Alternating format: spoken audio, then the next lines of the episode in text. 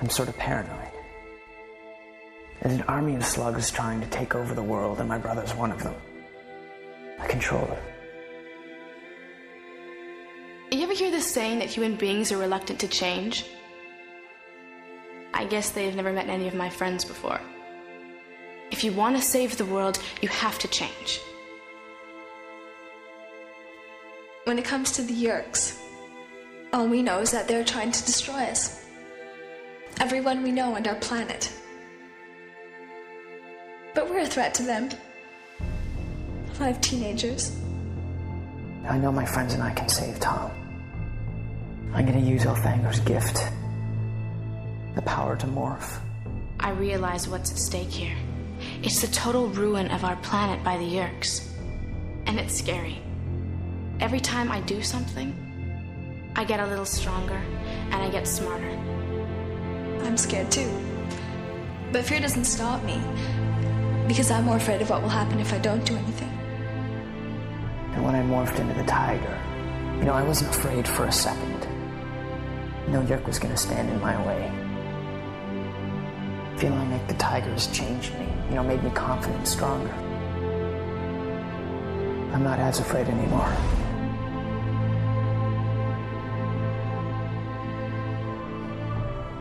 Welcome to Thought Speak, Megamorphs episode number one, a podcast dedicated to the discussion of the first special event title in the 1996 book series, Animorphs. My name is Coleman. And my name is Mitchell. And tonight, on a very special Thoughts, Special guest, New Found Glory. I wish New Found Glory was here. I, I've never listened to New Found Glory that much. Oh, well, now this is an odd start to this. That's what I was hoping.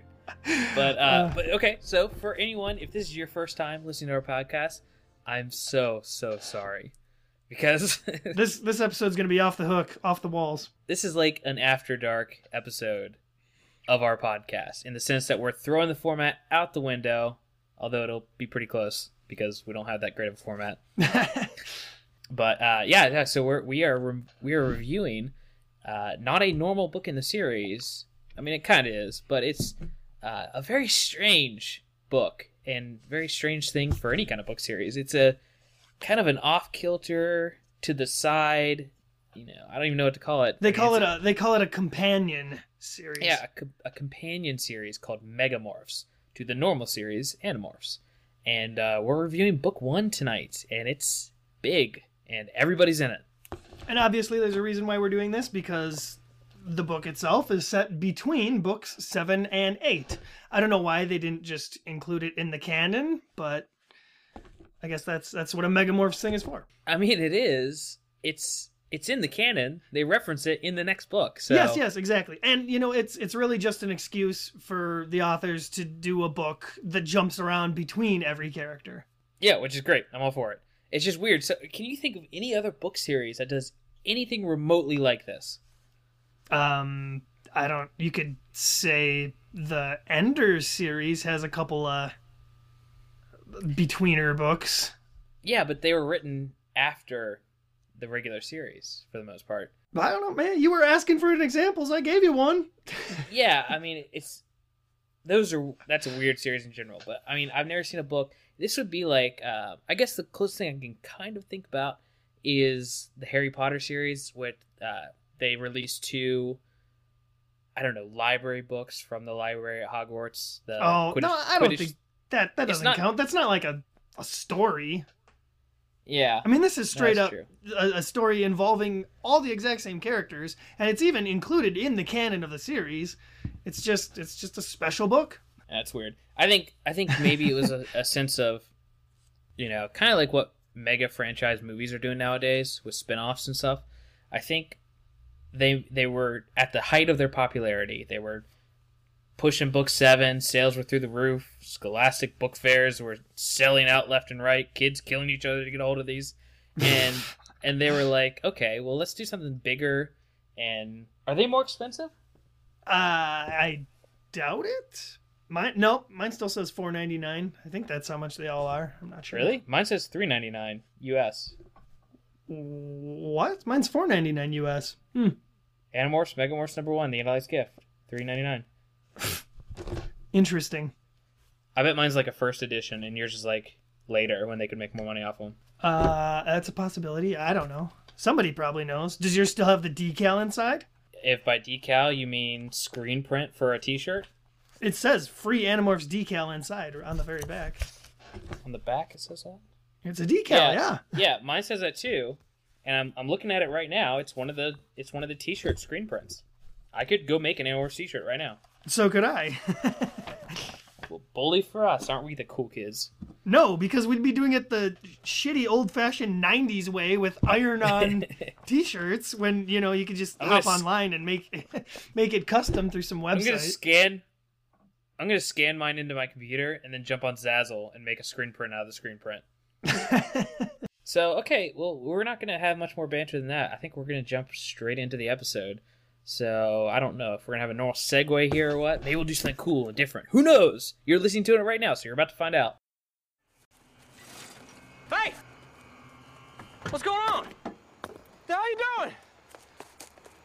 Hey, easy, easy, easy, easy, easy. What the hell happened to you, Otis? Poison ivy out back, maybe? We're itchy. No, they're not my parents. They're trying to trick you. The worms are in their brains. All right, look, uh, y'all stay right there on the spot. I'm gonna call the paramedics to come help you, and uh, Kylie's gonna come with me. Hey there, killer!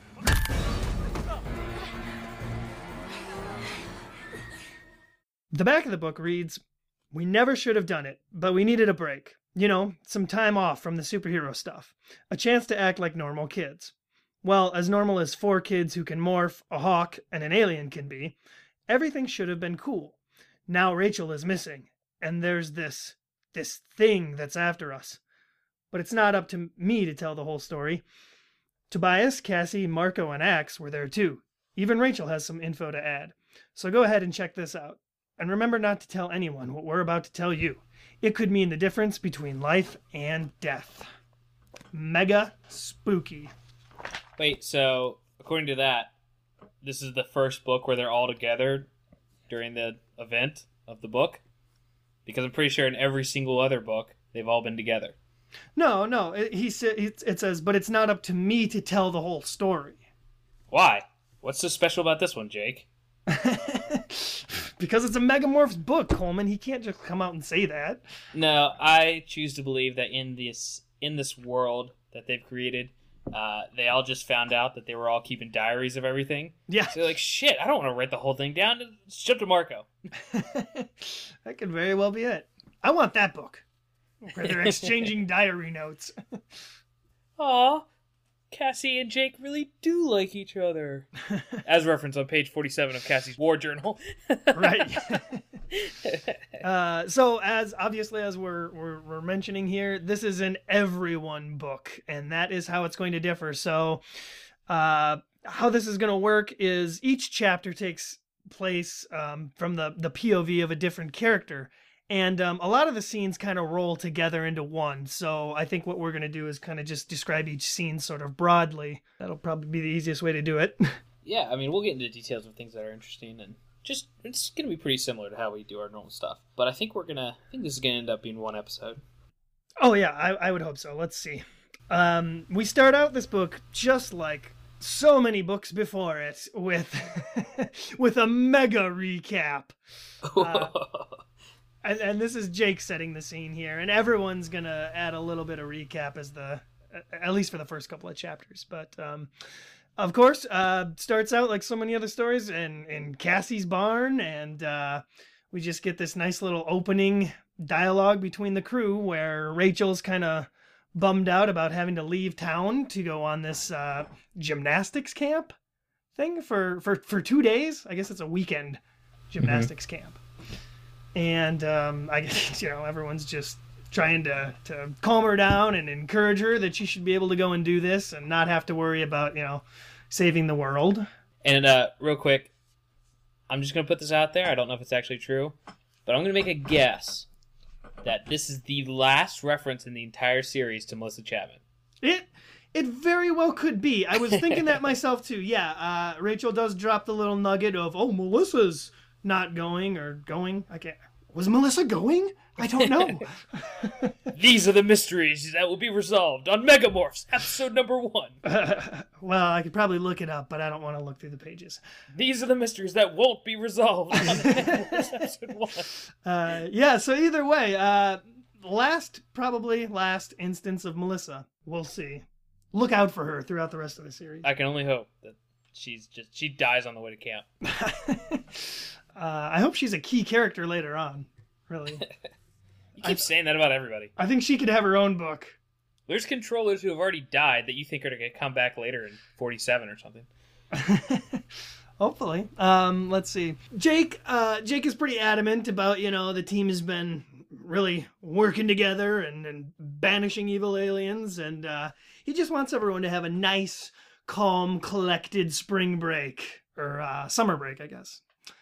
And uh, this is when Marco drops a little piece of information about a pool party that he wasn't invited to, even though everyone else was. and I think this is, uh, I mean, he Jake even says here that you know they've had their first real success with the whole destroying of the Kandrona uh, device, and that's the reason for taking any kind of break. I mean, they they take this pretty seriously, but they've hit them hard, and I may I don't know if Jake's hiding the fact that maybe they actually just need to stay stay low in general because they've they're probably under more scrutiny than they've ever been before.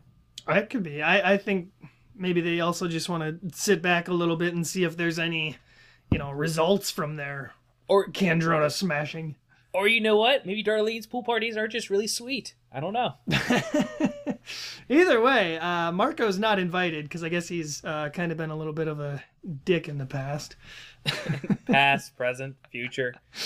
Uh, well, yeah, as as evidenced by what he goes and does. But um, uh, we have uh, Cassie and Jake disappear outside for a little bit to do some hay baling. Whoa! As they call it in the country, as the kids call it. Yeah, and then uh, you could, maybe you could explain this a little bit better for me. Cassie mentions how she's she's got a bad feeling and she's been having some bad dreams, and I'd like to think it's a little bit more than just you know the entire team has been having bad dreams, obviously since the whole get go, but um, Cassie in particular, and throughout the rest of this book, has some weird uh, instances of that, and and I just wanted to get your opinion on that. That's weird because it doesn't lead to anything. Yeah, exactly. Specific. It, it seems like they're trying to set something up similar to uh, Jake's vision of Crayak in in a previous book, and it doesn't really go anywhere. At least in this book. I mean, as maybe they're setting up future Megamorphs books, if you know what I'm referencing, but it does seem like Cassie is just in tune with something that she's very in tune with the plot. no, no, I mean, I mean, she, it's it's revealed throughout the series that something about her, uh, she's almost got, like, I mean, she's the closest thing we have, I guess, to like a telepath in the Animorphs universe. Like, yeah, dude, she talks to whales. yeah, well, they all talk to whales. That's just that's just normal everyday life. No, it's mostly Cassie. I'm just saying like anytime they go to another dimension or they're time traveling or something is off that's been changed by Crayak or the Ellimist, Cassie feels it. She has dreams about it. She's in tune with it. So she's something. I don't I don't know. I don't know if it's just referencing that more or if it's something else, but uh, maybe it was an early rewrite where that had to do with the plot more and then they took out you know whatever big thing that led to, but they kept all the little instances well, of it. I don't know. It's it's almost possible. Uh, I I think that maybe she was originally planning on having Cassie be kind of like a seer, like the the Hork-Bajir. Hork-Bajir I know are are really into psychic stuff like that, aren't they? Mm-hmm. yeah, Toby and stuff later. But yeah, maybe maybe that does lead somewhere in a book we just haven't read yet. Maybe, oh maybe yeah, that's, that's entirely real. possible. Well, she's not using any of her psychic powers in the end of the series, so I don't know what's up. Maybe, unless in the very end she knew to stay off that spaceship. Maybe this is a maybe this is actually a Japanese series, and if there's anything I know about Japanese storytelling, it's you got to have psychics, and you got to have vampires, and both of them are in suits. Man, I can't wait for the Animorphs book where they battle vampires. Psychic vampires. Uh, okay, so moving on here.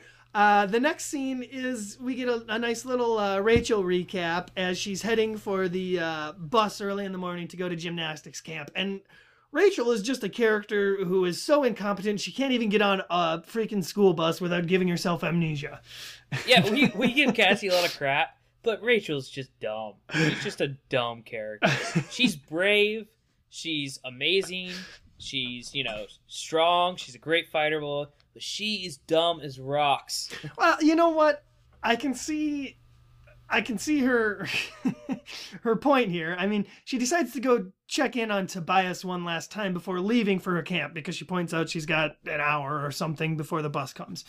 Um, and you know that's obvious a little bit of character relationship building there between her and Tobias, which is always a thing. Um, it's just that yeah, she morphs eagle and and starts flying through a forest and uh, I guess doesn't realize She- that she's flying by a, a blue jay nest. Yeah, and I, I, you could chalk it up to confidence. I mean, they've just had a big victory. She's already uh, overconfident as part of a character trait of hers already. So why worry about you know birds or nature doing anything to her? She's fought Yeerks. Well, yeah, she's pretty badass, and um, she probably is not. Tobias is constantly pointing out throughout the series when when others join him in bird morph, he's constantly pointing out all the other predator birds that are in the area, and he knows to steer clear of them. But yeah, Rachel, that's probably the last thing on her mind when she's going to visit her bird boyfriend. It is. and gets mobbed by a a, a mob of blue jays. it is nice to have that follow up to the last few books in particular that have warned about how dangerous Earth is and nature and and when you're in these morphs you have new enemies and and you're a part of a new food chain that you don't realize as a human. So that is that is good that they follow up that with this book. Right. Well, regardless, we get we get Rachel slamming into a tree and uh, falling unconscious to the ground. Going unconscious is never a good thing in morph. There's just that's the way to stain in whatever you are. So Marco takes over gloriously. I mean, this is whenever Marco is written in the books, it's like Robert Downey Jr. in the Iron Man movies. It- everything just gets better. Like even the writing here, it's hilarious and clever. I, I want to read a little excerpt here.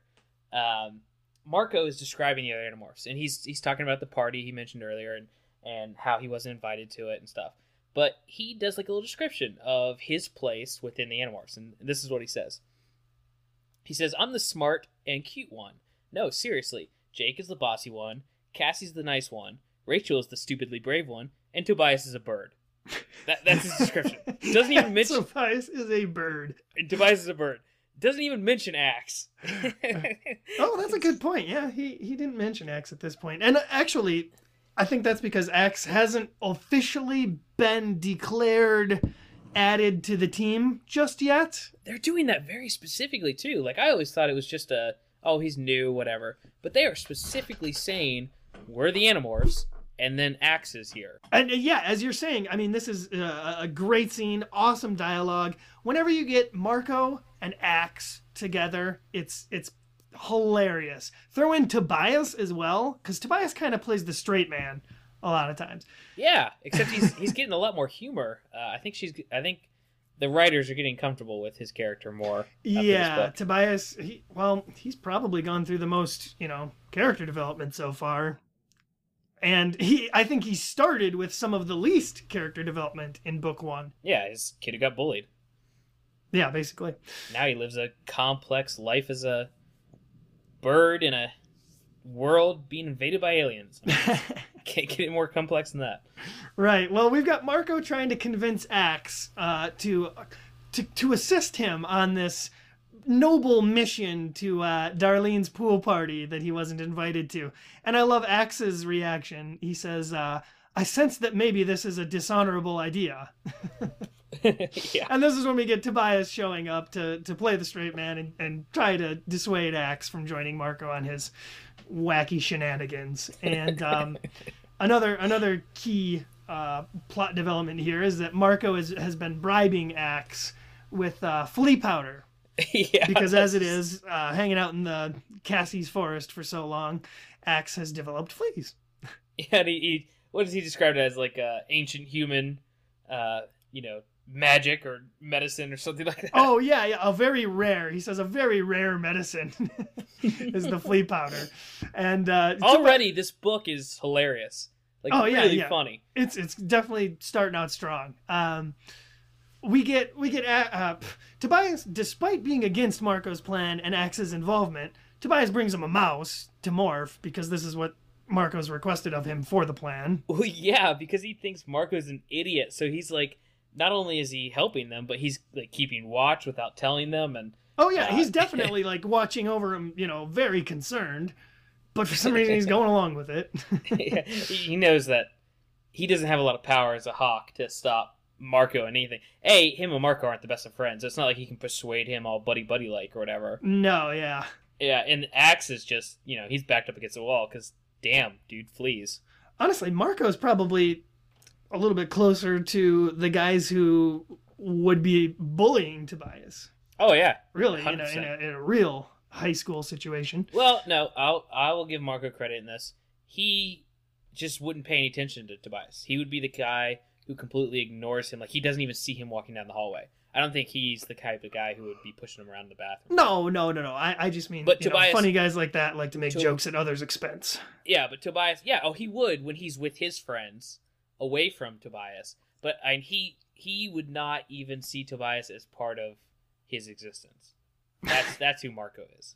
Oh, and um, Tobias, despite you know how usually intelligent he is, um, he gives he gives Marco and Ax his little predator spiel warning, and mentions that he sees he saw an eagle get attacked by blue jays this morning. Yeah, and we won't freak out about this every time. Uh, but this is the beauty of this first Megamorphs book. I came into reading this book being like, oh man, I can't wait to get to the other Megamorphs books because this one is just, oh, it's just you know, giant storm of stupid aliens chasing them around the whole book. this book is clever. It is incredibly, incredibly clever, and these mentions that are intertwining everybody's stories into each other, like this with Marco, like you said, uh, talking about the eagle who hit a tree. This happens constantly with every chapter change, and it's well done. It's not in your face. It's just good writing. Good, good writing. Yep, somebody had a good outline. Yeah, exactly. And uh, my my note on this scene is Marco and Ax have great banter. Yeah, very true. it's weird. Mark or uh, Hax is being written a little differently in this book, where he's kind of like uh, the dopey alien who doesn't know about Earth stuff. You know? Yeah, yeah. Well, wait till the next book. yeah. Well, he still plays that. He just does it in his little uh, diary notes. Yeah. Um we move on to of course the uh the pool party, the big day. Um Jake and Jake and Cassie are there, they're lounging by the pool and enjoying themselves and um They're having a great little scene. I mean, they're they're having a. I think the only scene I can think of, at least in this beginning, where it's besides you know their serious talks, it's Jake and Cassie kind of enjoying each other's company. yeah, that only happens like twice a book, so I mean, we got to really No, no, no. When they do this in other books, maybe they'll have like a flirty ending line or something, but they're talking about the mission and Cassie's role in deciding something and blah blah blah blah blah. This they're like you know, like two war generals trying to relax at a normal social gathering that everybody else is used to. yeah. I get the feeling that they are even before the whole Animorphs thing, they were already kind of awkward teenagers who don't usually go to these sorts of parties. Well, no, and as evidenced by the fact that they're not really talking to anybody but themselves. I mean, they they make a point of saying that everybody else is kind of up and partying, and I think they said some kids are dancing, They're, like, dancing, they're swimming, they're playing horseshoes. I don't know. Um, everyone's having a good time except for Darlene, who is uh, screaming and running from some mice chasing her. Uh, guess who that is? Do you, do you really want me to guess? Because I read the book. Hmm, you better guess. It's uh, Ax and Marco. Wrong.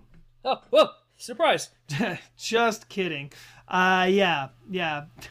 Marco and Ax, the ball's on them, man, because I, I, I couldn't morph mouse and put myself in an area where I'm surrounded by a hundred elementary school students, or I should say high school students. Yeah, you think the uh, smarter slash safer thing to do would just be, you know, maybe morph some seagulls and like poop on everybody or something. There you go. That would that would be a great book. but I, I want to read that book. Well, initially Marco's plan here was was more of a, a, stealth operation. He was going there to spy on Darlene in hopes that you know secretly she was in love with him, although it's pretty apparent she's not. oh, uh, more importantly, Marco invents the idea of Inception here. Oh yeah, with, yeah, with uh, thought speaking or, or, attempting to thought speak. Yeah, he, Darlene he, said. he thought speaks his name to her, and she'll just think that she heard it somewhere, and then his name will be on her mind, and she'll start, you know, And freely discussing. and it 100% works. Uh, you know, 100% Leonardo DiCaprio over backfires. here in mouse form. What?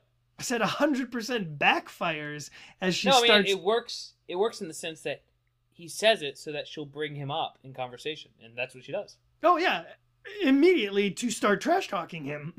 Yeah, yeah. Definitely. and this is why we have uh, Marco charging out at her and Ax following along kind of stupidly. and right away, Jake and Cassie know that it's quite obviously Marco and, and Ax getting into trouble. Why else would there be two mice chasing Darlene? Yeah, we get a great scene of wacky running around chasing after mice, the mice chasing Darlene, coming back, Jake and Cassie trying to save them from their own stupidness. um, luckily, we get Marco and Ax are are able to escape somehow and make it into Darlene's basement to uh, demorph. And this is when the uh, the the big bad of the book makes his first appearance. This is when the plot appears above them. A new challenger approaches. Yeah. Uh, the, the roof of the house, and I, I guess the first story of the house, is ripped off and open. And uh, just a huge, multi teethed, razor sharp blades everywhere. It's Uh, it's like a big cloud of Well, no, no. In this form, when they first see it, it's in its actual form. They don't see it as a cloud at first. They see it when it meshes together and forms like tons of mouths and razors and everything else. Oh, I, I had no idea that there was a. I thought it was just always a big cloud of blades. No, when they uh, when they get together, uh, it says they like you think of the uh, like you were mentioning uh, off the air in the last episode uh, that our our listeners did not hear.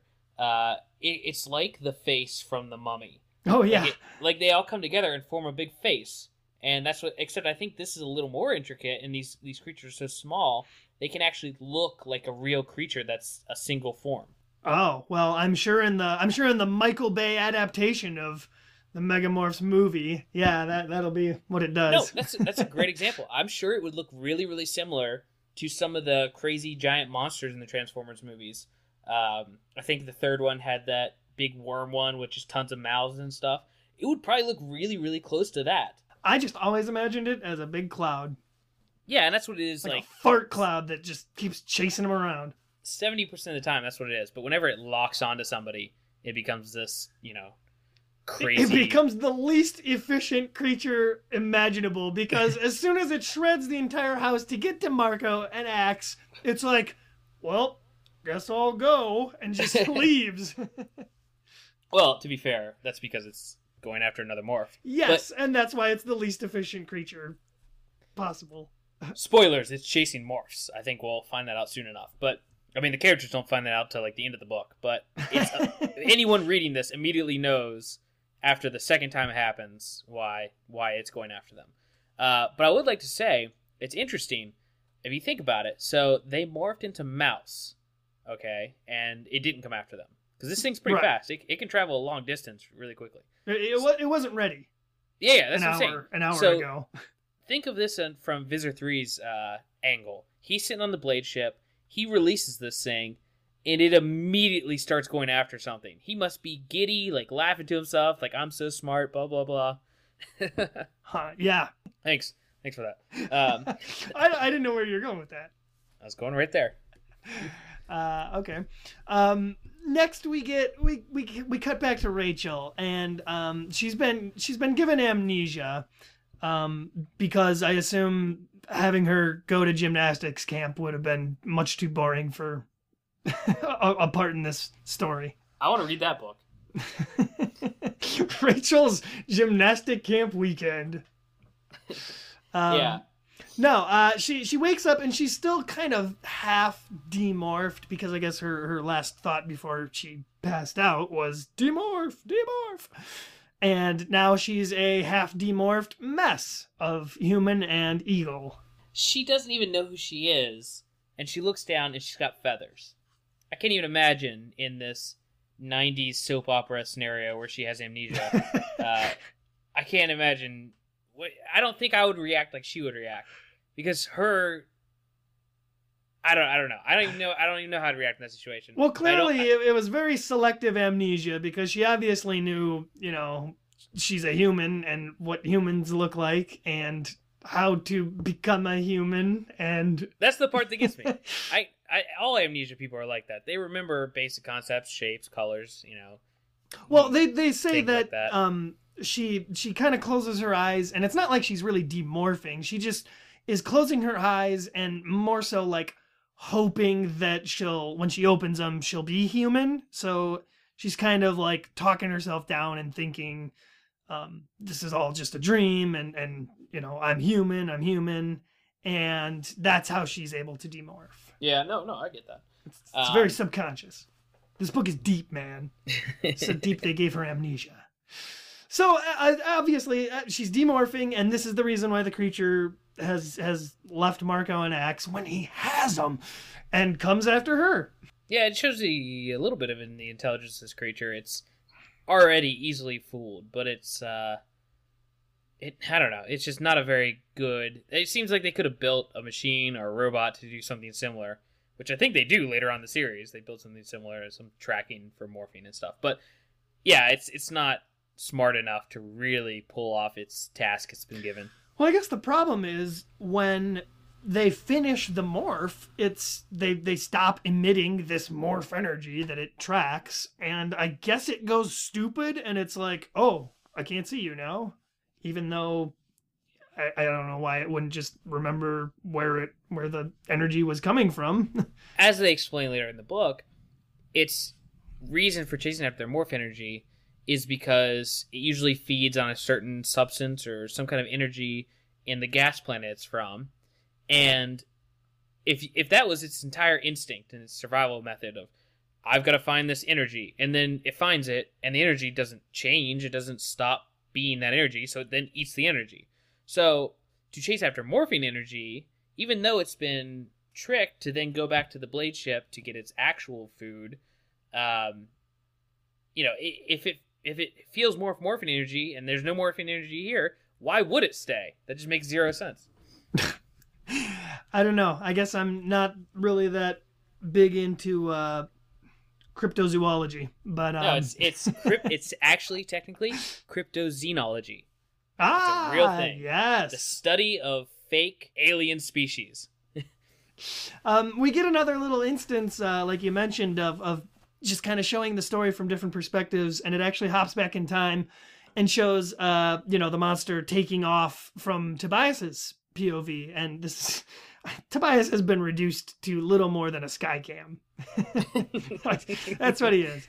Uh, we we cut immediately back to the the alien attack, and Rachel is somehow able to uh, run away from it through the forest. Um, runs right across a busy highway, which is also conveniently located near the forest, and uh, the the alien happens to collide with a Ben and Jerry's ice cream truck. and then it just kind of then it just kind of dissolves away and and and leaves, I guess. And this is when you're first getting the idea that this book is going after bigger events than all the other books. We the scene in the house and this scene right here uh, are fairly lengthy for action scenes in an Animorphs book, and both of them are things that in other books would have been like the big ending fight or something in the other books, you know, Yeah. or, or some big crazy thing. This is a totally different tone than the other books. And, it's it's uh, it's a lot more action, and obviously since the book's longer, we get more of it. So it's it's just it's action packed. It is literally action packed. yeah. And besides a kind of silly uh, villain with the Velik, is it Velik or Velek? I say Valik. Velik. Uh, besides a kind of silly villain in the Velik, uh, it leads to some pretty cool scenes of crazy action and crazy running away. Maybe a little generic, but Oh, dude, it it's still it it deserves to be a movie. I mean, it does. th- this it just screams summer blockbuster movie. especially after knowing these characters and reading them on the small scale and their personal lives and dealing with divorce and all that, uh, to then be thrown into an Avengers esque, you know, movie plot uh, Yeah. is is pretty awesome. It's it's this was being done in '96, people, before any of those type of movies where they build up to big events and stuff ever were done. Exactly. oh man, I I totally forgot to mention when we were talking about it earlier, but uh, I I just love how um kind of cheesy retro the uh the cover of this is. Oh, With super the- cheesy retro. with the four four squares kind of neatly lined up with the characters half morphed in each one. I think I think when Kay Applegate came to the marketing department with this idea for a book, they were just like, uh, I guess we'll put all of them on the cover, and then right, yeah. what are we gonna do for the inner cover, Bob? Uh, all their hands, but they're morphed. Oh, they're, they're like tiger hands and stuff. Oh yeah, we got this. Even better, dude. Yeah, the the insert cover image um it just it looks like something out of the 70s. The font that they use for the Andalite's Gift does, with the yeah. with the flying back, it like It looks like it looks like the first Star Trek the motion pictures titles, yeah, yeah. It's it's pretty old school. or like Superman or something. after the monster magically disappears somehow, we have Rachel kind of sauntering off into the forest again, where she'll spend half the book. And I know I said I know I said I wanted that uh, Rachel gymnastics camp book, but uh, I can't help but wonder if maybe her going to gymnastics camp would have been a more interesting plot than her walking around the forest for half the book. It would have been interesting in the sense that maybe she was there, and the monster did come after her.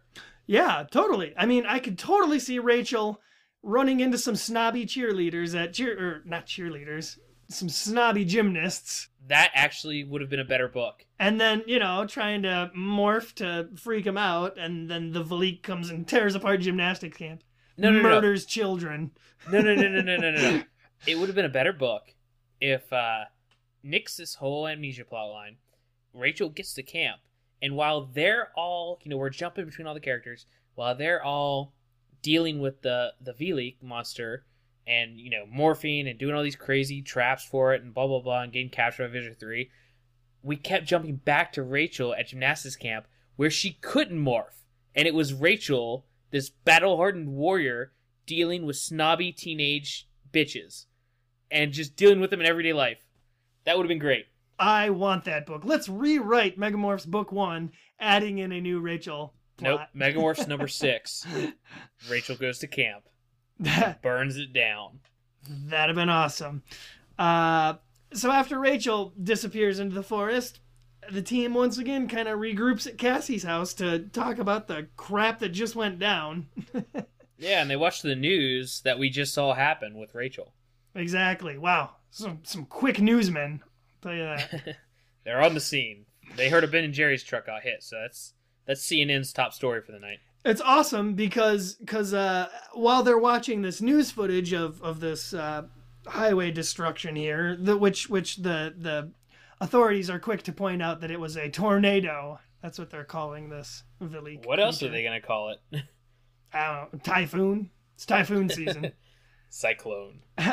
there, I, I can't remember who it is, but somebody points out, "Oh, hey, I saw something. Go back." I think it's Marco, and um, he says, "Are are we recording this?" As if they're you know recording it in a VHS player, and uh, they they rewind the tape to find a little part where somebody who looks like Rachel is in the footage. Yeah, and they they check up. You know, they they call Rachel's house, and I think her sister Jordan picks up, and you know she tells them that she's at camp. She's yeah, yeah. Cassie calls. That's that's that's what Cassie's good for. phone calls. If You Tobias need a phone call made. If Tobias if Tobias is the Skycam, then uh, Cassie's their secretary. I was gonna say something better than that, but how that works. yeah. And we're back to Rachel. and and we're back. Um, Rachel's wandering around the forest, thinking about you know life and the universe and everything, but primarily um, who she is and why she was a freaky hawk creature or eagle creature. Mm-hmm. This is where, um, after wandering around in the the woods, which boy they sure are plentiful with plot devices, uh, comes across an old shack. Um, Wow. This is our fifteenth shack in the series. I, my note was there must be a lot of old shacks littering the forests in the Animorphs world. yeah, I mean they're dead useful. They just build those things, uh, and then tear them down a little bit so they look run down. They, they build them specifically to abandon them. I think. Yeah, for the Animorphs. Well, Rachel thinks that this uh, looks like a cozy place to spend the evening, maybe. I don't know. And uh, decides to go inside. And this is where we're introduced to a very bizarre character. Um, it's a strange woman who rambles on to Rachel about all of the clothing that she's she's amassed in her abandoned shed. I mean, there's there's, there's mountains of clothing. Rachel says. this is useful to Rachel because she woke up with amnesia, uh, wearing a leotard and no shoes. So No, yeah, yeah. She specifically says she wants to find a pair of shoes. not only was that confusing, but very inconvenient. so Rachel uh, has a has a little uh, interaction with this crazy woman, and um, kind of I think she gives her a pine cone or something and tells her it's payment for some clothes. Uh, Rachel manipulates this crazy lady, uh, pretty cold hearted, if you if I do say so. I mean, she needed some clothes and she didn't want to. Well, dude, you got to think Rachel's a bargain shopper. You know, This is her best bargain yet a pine cone for all the clothes she could ever want. yeah, and a pair of shoes. Well, I mean, it, it would have been the best deal ever if not for the uh, crazy lady actually going crazy, er, and knocking her in the head, making her fall into the basement cellar.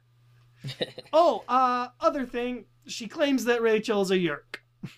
Yeah, so this is uh, yet another instance of someone out in the wild, not not literally, but literally in this case, but another person in the wild who knows about Yeerks, obviously was a host at some point, and is free. So maybe that's because the Animorphs can drone a device, maybe that's because of something else. I don't know. It seems like the internet has a prevailing theory on this. You want to share that with us? Yeah, uh, according to uh, Seropedia, uh, the most widely credited uh, theory as to who this lady might be is um, the first person that the Animorphs saved from the Yeerk pool back in book one. Uh, if you remember, Cassie was Mhm. morphed as a horse and carried out one woman. And a lot of people seem to think that that's who this woman is. So we here at ThoughtSpeak have a different theory. And honestly, both the theories, there's not a lot of evidence for either of them. But I, you know, Oh, I think there's hardcore evidence for ours. I don't know if there's there's no substantiated evidence. There's no substantial evidence for either one. But with all these them making a point of her having all these clothes and the fact that she got away from the Yeerks, she was a host who got away. Um, we think that it makes much more sense if she's actually the uh, one of the workers at the Gap uh, who that had the entrance to the Yeerk pool inside of it. The entrance that the Animorphs used to gain entry uh, in the previous book. Which, yeah, it's it's right after the last book. For some reason, this book is making a point about all these clothes, and she's collecting them, and she was talking like she was working in a store. She's obviously Yeah. crazy because the Yeerk, uh, you know, maybe it died halfway attached to her head, like that one other guy or something. Yeah, that's that's our theory. Our theory is that she is one of the people who worked at the Gap where the Animorphs got into the Yeerk pool last, and she preemptively ran off. Uh, she her Yeerk probably was too scared to face uh, whoever's wrath. Probably Visser, Visser 3's. Yeah, to face Visser 3's wrath. Definitely Visser She knows what would happen. And she was so afraid that she found a shack in the woods, stayed there, starved to death, and And uh, the human then- went crazy from it. yeah, I think that's uh, I think that fits pretty well. Now, here, I'm I'm I'm gonna I'm gonna poke a hole in your theory, and then um, I'm gonna fill it quickly. Can I do that? you can do whatever you want. well, some might say, uh, but Coleman, but Mitchell, how would the Yeerks know that the gap entrance to the Yeerk pool is the one that was infiltrated? And, you know, therefore, why would this woman have reason to fear Visser 3 if the blame was going to be shifted on her? Can you can you think of a a reason why? I can. I think the fear. I hope you're about to say what I'm about to say. Okay, well, we'll see. I think the fear is enough that a person who might even think that they were involved in the That Andalite lame. Bandits getting in is enough to send her running. What if I told you the Animorphs left solid evidence that, beyond a shadow of a doubt, the gap entrance to the Yeerk pool is the one they infiltrated? Are you talking about Jake leaving the clothes behind? Yes, exactly. I don't think that's proof because a people leave clothes in uh, Dude. places all the time. Dude, the Yeerk pool was busted into again by the Andalite bandits. yeah, yeah, but And a mysterious pile of human clothes, one, turns up in the same dressing room as the entrance to the Yeerk you're pool. talking. You're talking. It's crazy that clothes showed up in a clothing store dressing room. Yeah.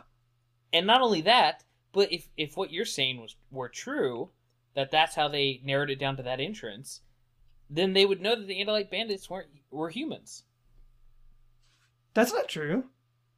Maybe it it's could be true. it could be they could have all morphed some tiny creature and uh, had one andalite and human morph that you know took them into the the dressing room Either way, I think uh, I think there's enough that they could figure out based on where the Andalite bandits showed up in the Yeerk pool, or uh, maybe there was some uh, CSA CSI type forensic evidence of people walking down that, or maybe that was just the last Yeerk pool entrance activated before stuff went down in the Yeerk pool. Who knows? you know i i, I do gotta say though i believe they used this entrance mm, on on multiple occasions in future books um, Do they? i don't think this is the last time we've seen the gap entrance I thought every time they went into the Yeerk pool, they used a different entrance. Um, I remember. I think even the back of one of the books says, you know, the team needs to break into the Yeerk pool, and luckily they remember the gap entrance or whatever. Hmm. Because I thought that was a big plot point. Is that especially when they meet Erek and everything, uh, they have to constantly like that's big evidence or that's that's big information they get. Is they're constantly searching for new entrances to the Yeerk pool. Well, I, I, I mean, I hope they don't use the Yeerk pool again because if the the Yeerks uh, closed off the gap entrance, that would mean that that would be even more proof that um, this was a lady who worked at the gap entrance to the Yeerk pool. Um, probably the manager of it or, or the the senior most Yeerk there. And when it was found out that you know that's where the screw up happened, that's where the Andalite bandits got through, she fled and Yeah, I went think- insane. I definitely think that's a possibility, especially right after. I think that was the last book that happened in, so it's still on you know Applegate's mind or whatever. Right. Yeah. Definitely. And you know, it could have been that not only um, was was she afraid of Visser three, perhaps she wasn't on the list of important enough controllers to you know get on the uh, the the ship for the the Kandrona feeding that they need. Yeah. So that's Since our it's, uh, it's expected. A lot of Yeerks are about to start dying. that's our crazy fan theory of the day. I like it. So, So that- moving on. That's our that's our crazy fan theory. Uh, next, we have Marco and Jake uh, taking a bus to go to the area where the tornado attack took place out on the highway. Um, I, I guess at this point, you know what? They don't know that the the creatures chasing morphs right now. So I guess No. taking the bus there is just a plot device so that they don't get attacked. It's either a plot device or just them generally being freaked out by what's happening. I mean, they don't have to know that morphing is the issue to start playing it safer than usual. That's a good point. Yeah. Maybe they were just trying to play it safe. I think they also mentioned that they, they go inside a gas station or something nearby and um, talk to some people or something. But Tobias shows up and mentions, once again, Tobias mentions the crazy lady shack in the forest, but that he hasn't seen Rachel because that's you know who they're looking for, obviously, in coming to this area. Um, and this is when the team decides to morph to uh, cover more ground, so they're going to morph wolf. Yeah, which those you know senses will help them if they're if they're trying to track Rachel. It's definitely not going to hurt to have super wolf noses. Yeah, they they do mention that. I think they brought uh, a pair of uh, Rachel's something. They bring an article of clothing. it, it's probably just a shirt. I'm, I'm just gonna guess. I think it is. Um, and and of course, as soon as they start morphing wolf, uh, Tobias immediately reports monster sighted, kaiju And they incoming. And they still don't figure it out. Not just yet, yeah. But um, we go back to the shack. Um, and this is where the crazy lady, who's still rampaging around upstairs screaming about Yeerks, um, starts to burn the place down. Because why not? We need to move that plot along. and Rachel is still trapped in the cellar. Oh no! It's a good thing. Good thing she's got a grizzly morph.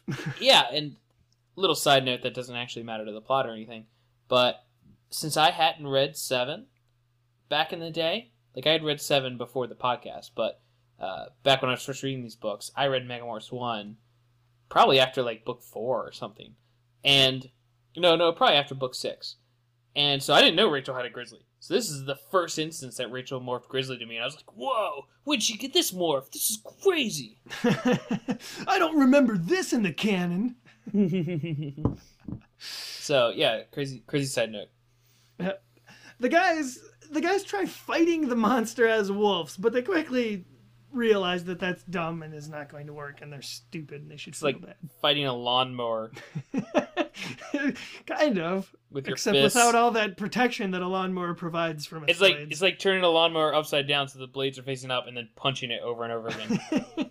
yeah. Well, regardless, they find out that it doesn't really work to battle this this villain, and they end up having to run away from it instead through the forest, through the forest, and over the trees, and on their way to Grandma's house.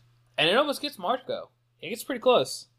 Yeah, yeah, oh yeah. It it, it chases Marco all the way to uh, where Tobias informs him that a meadow is coming up, and holy crap, he's gonna die. But the smoke monster turns away, goes off, and they smell smoke, which is an obvious reference to the burning Rachel. Yeah, so they must be relatively close, but not plot convenient close enough. because Rachel happens to break out of the cellar, and it's like immediately the, the monster's there on her. and uh, very luckily, we have Ax show up kind of out of nowhere. I don't know where he appeared from. Well, but- these are his woods. I think something starts burning. Are these his woods? Because Rachel's been wandering through the woods for like a day now. They're all his woods. She's- I mean, it's it's it's very clear the geography of the city is is ninety percent composed of Cassie's woods. no, no, it's it's like Vancouver or something. I know it's not. It's actually Northern California, but it's beach. oh, dude, I totally thought it was New York. Are you serious? I thought it was a suburb of New York. No, this is like ninety percent. uh like See, nice the stuff you miss when weather. you skip the 30s and 40s. no, but they they they tell you where it is in the last books. Oh, well, I'd forgotten that. Yeah, well, no, Little this, minor this is like Northern. California. It's like nice. I knew it was time. one of the two most important cities in America. It's not what? It's not LA though. It's like Northern California. It's like a, it's not a small town, but it's like uh, I guess you, it's not San well, obviously, it's not but- a huge city. Yeah, but it's it's some weird California town. But yeah, they talk about being not on the West Coast, but there's there's plenty of context clues there. So Ah, I guess the slower readers like me just well, for one pick thing, that Mitch, stuff up. for one thing, there's no mountains in New York. So I mean, the very end of the Appalachia ends in Pennsylvania. So them having big mountains is your Geography with Coleman. yeah, we're definitely in North like North Northern California. It's the only thing that fits the geography they describe, and and they talk about it later. Anyway, but point is, so the geography of their specific town is ocean, downtown area, suburbs, Cassie's farm, national forest, and you know the beginnings of the Rockies. So all from uh, like right behind Cassie's house is the start of the national forest, and that's all the forest that's mentioned in the books. It's just a huge. I mean, national forests are humongous. It's just a why. huge, abandoned, shack littered wasteland of Yeah. foliage. So I'm sure Ax gets around back there, and this is just some highway, probably fairly nearby. So I think I think Ax so- was cruising for chicks. yeah, well, yeah, this is funny because I guess if you set off a uh, fire somewhere in the forest, Ax throws out all secrecy and just jumps into the clearing in full Andalite form. What's going on over here? What Does are you kids anybody doing? need to see an alien? Don't Yeah. tell anybody. Ax shows up and uh, I- I- he just he's kind of confused, obviously, and asks if it's Rachel. And uh, oh, this is when we switch to Ax's POV for the very first time ever. By the way, And fun note about that, uh, which I talked about at the end of the last episode, Ax doesn't get a portrait. yeah, I think everybody knows it's because he didn't have official artwork at this moment just yet. Not until book eight next Yeah, will we get to see his, like his, uh, his official artwork. it's like insight into Scholastic and the writers being real people. You know, they Oh, they the rushed this out so fast they had to split it into three parts. yeah, I mean they they have or is it two? be- I'm sorry, this one's two. at the beginning of every chapter, it has their main, you know, character pictures. And Ax, it's just a blank, you know, chapter that says his name. So kind of weird, but I guess they couldn't couldn't get it together in time. I think we all knew what Ax looked like anyway.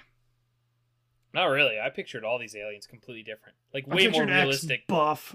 I Like he pictured all the Hork-Bajir, Taxxons, and Andalites way more realistically and awesome. 400.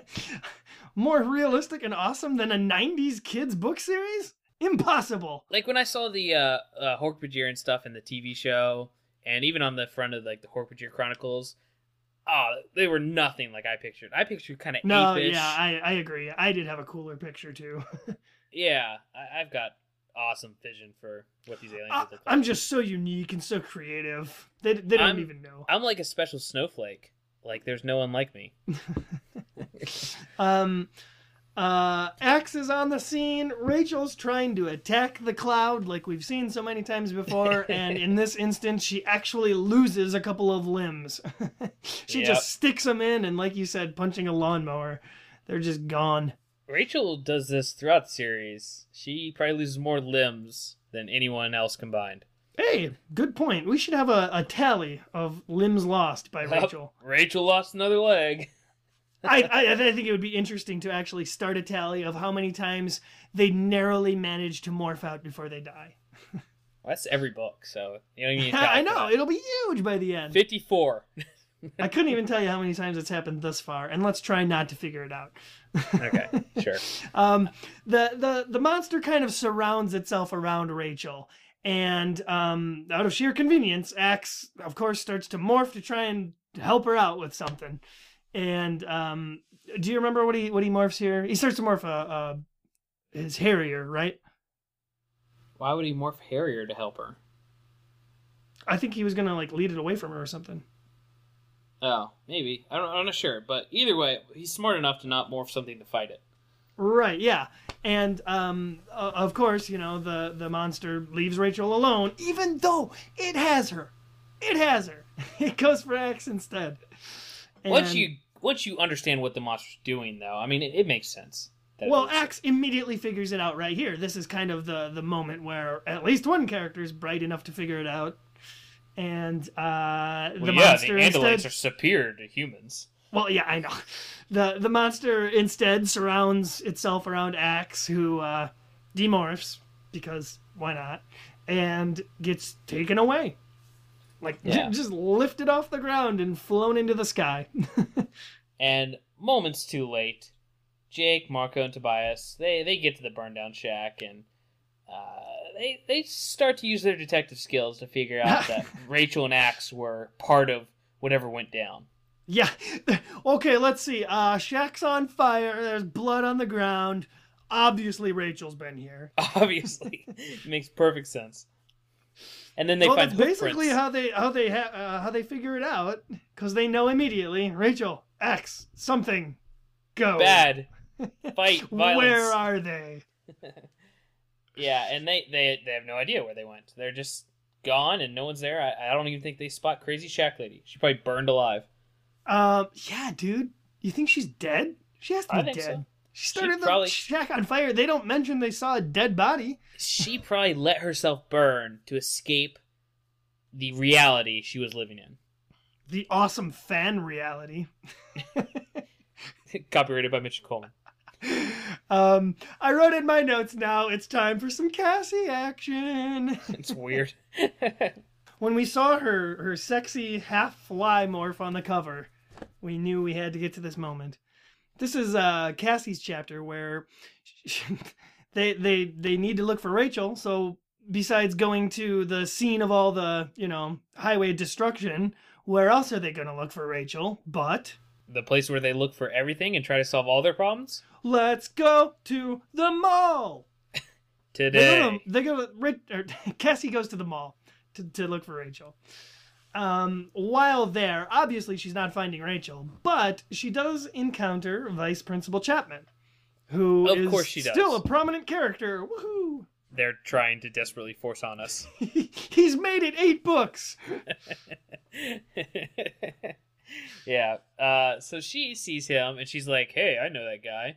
Uh, decides to more fly and scout him out because Yeah, that'll help the uh, current it- it- situation somehow. Well, she she her thinking behind that is it's in case that he happens to say something of interest or if he's I don't know doing something sneaky or something. But this is grasping at straws. I'm, I'm just saying it. her her plan is to morph fly and follow him around the mall. And lucky, lucky, lucky plot convenience that now is the time when the uh, Veleek decides not to just release someone it's caught and immediately fly for the new morph energy. Yeah, maybe it has a certain uh, proximity trigger for when it gets closer to its food source on the blade. yeah, it, it's got to be something like that. there Oh. has to be a way to explain this. Oh, there Um, is. I'll pull it out of my ass. I think I think maybe when it has something like completely surrounded and you know it's in transport mode, like head home mode, it's it it's immune to the the energy because it's already got the thing that it needs to take to get its reward. Yeah. So that's my sciency take on it. I concur. Uh, Cassie is flying around as a fly. Ax is dropped on the blade ship. Awesome scene. Yeah, I mean him being, you know, completely vulnerable, surrounded by Hork-Bajir and Visser Three.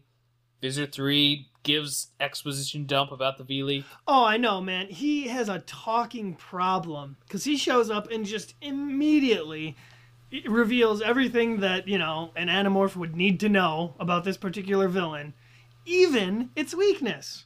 He Though- really needs to go to a supervillain monologue support group. I could imagine this, by the way. I could imagine the scene in the movie because, you know, it's, it's a movie. Um, When Ax is dropped off by this monster on the blade ship, he's maybe like sprawled across the floor. He picks himself up, and then we get this tracking shot of uh, Andalite hoofs marching into the scene as the camera pans up on Visser 3. And that's our big bad hands reveal. up. Oh, I'm sorry. You're disgusting. Tilts up. My gosh, you went to school for this, sir. Uh, I worked at I worked at a television television station as well. Get out of my podcast. anyway, um, so yeah, you're right. You're right. This is a uh, momentous occasion where Ninja Three is well. it's- Well, let's not a- oversell it.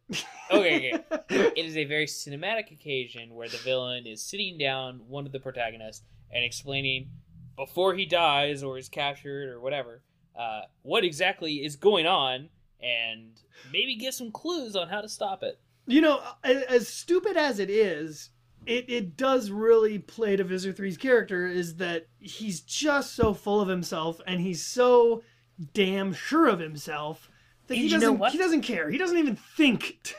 And you know what? Who else does Visser Three have to talk to? I mean, That's 'cause, I mean, true. I don't think he has many good conversations. at this point, he is Darth Vader. Like, except Darth Vader without um, what's his face on the Death Star to talk to. Um, oh, what's his name? Boba Fett, No. R2D2. in the in the first Star Wars, Anakin the- Skywalker, he's the general. Padme, General. Whatever. uh, Count Dooku, Chewbacca. Shut up. Oh no, a Tarkin. Uh, Admiral Tarkin. He- I would have never said that. Well, and that's that's his. You know, that's like someone who actually like pushes back against Vader in the first movie. Anyway, point is, Visser Three is like Darth Vader. You know, none of his subordinates who have seen countless others been killed by him for saying the wrong thing are going to Engage him in a light conversation. anything. They're not going to talk to him. They're not going to do anything. So Visser Three, not only is he obsessed, obsessed, obsessed with these Animorphs, these Andalite dan- bandits, uh, but he has no one to gloat to about any success with them. So when they show up, you know, other Andalites, of course he's gonna have a dialogue with them and, and you know have some social interaction. oh yeah, I- I mean he's he's written about it in his uh, uh, cat print diary. It's got little paws on the front cover. Visser 3 goes ahead and just tells Ax everything about the creature. He, he tells him that he named it a Veleek um, because. Why? Why is he. I'm looking for it right now. Is there actually Veleek. a reason?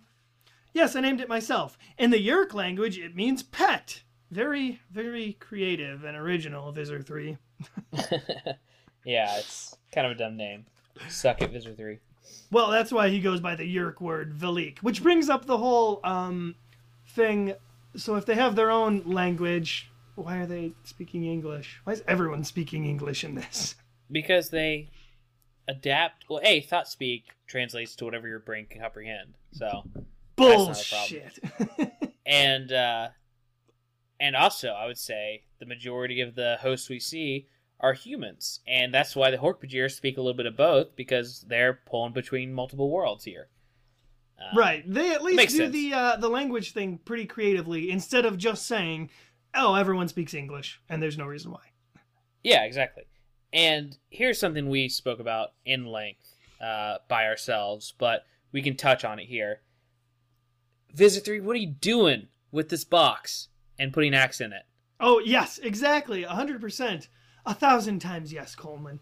Why why would Visser 3, knowing that he is hot on the trail of the Animorphs and about to about to catch them, why would he not have a simple little container with some of his most high-ranking Yeerk officials ready to go for when, you know, he, he brings in his first Andalite bandit? You don't even need that. There's two other s- ways to solve this problem. Incredibly easy with no effort on your part. A, a transparent box so you can see what's going on inside the box. Boom, solves 90% of the ways Ax tries to escape. Well, he goes out of his way. The box is transparent. He goes out of out of his way to darken it. Why? Uh, yeah. Okay, the second way, though. The second way you could have solved this problem. You got a Hork-Bajir to your left, kill that host, take the Yeerk out, put it in Ax. Temporary solution. He doesn't have to stay there. He doesn't have to be promoted to that level or anything. Just put him in there so you have control over his brain. That's literally what your species does. oh yeah, and, and you know, as soon as they had a Yeerk in his head, he would be able to tell them everything, absolutely everything. And I guess we wouldn't have a series, or maybe we'd get one more book. It's like it's like Superman, you know, walking to Lex Luthor's building. You know, it's like you can fly. Just fly. That's your superpower. exactly. So Visser 3's superpower appears to be stupid, super stupidity. Uh, And this is uh is it is it the first instance or just an instance of uh one of the Animorphs finally talking and conversing with Visser 3 because. Ax cannot resist Ax the urge to to yell him. at him. Ax has talked to him a couple times before, and even one of the other human animorphs has talked to a Yeerk. They just said that they had to keep their voice monotone. Or maybe that's in a book with the next book. Stop. I, I think, yeah, I think what you're describing just came from book eight. Okay, well, Ax has definitely talked to Visser Three at least a couple times in short bursts, Maybe. I'm I'm not confident enough or to say that. Or maybe that. that's in the next book. this might be the first occasion where somebody yells at Visser 3. I'm not sure. But uh, yeah, the Ax goes off on him and um, just Visser 3 Visser 3 goes on to explain everything about the Veleek. What it is, you know, how they tamed it and they trained it to find the morph energy and and bring it bring bring whatever it catches back for for its reward. And um I guess that's everything Ax needed. So uh, he could just lock him up now, since he wasn't planning on making him a controller or killing him. Yeah, and in, simplest terms, uh, we already talked about this, but uh, the Veleek is trained or programmed. He doesn't really go into specifics on how he's controlling this creature, but um, he has made it so that it tracks down morphing energy, captures whatever has produced that morphing energy, brings it back to the ship, and is then fed kind of a treat, or it's fed its main food source. Instead of in the wild, I guess it would just track down whatever energy is its food source and then eat the energy when it gets there. So he's done some crazy genetic manipulation or, or training on this uh, millions and millions of creatures. Yeah, and I, I, I kind of wonder how long he's been doing this. you know, has this been an ongoing project for the past couple of years, and it's just Did he- now ready, Did or he jump did he over whip to this up in Saturn a weekend? after the last book and pick one of these up? Maybe I don't know. Maybe um, maybe you know another team of Yeerks somewhere else out in the the galaxy have been working on this project, and now they've just given it to Visser Three. Mayhaps. Um, either way, uh, when it ultimately fails at the end of this book, I don't see why they don't just do it again. Spoilers. because because it turns on him. So Visser Three locks Ax up in in his you know transparent box that he makes dark on purpose because he's like I don't need to see what he's doing. He likes in the there." challenge of Animorphs escaping, apparently. So Well, and he thinks that you know the box is airtight and there's nothing he can do to escape. moron.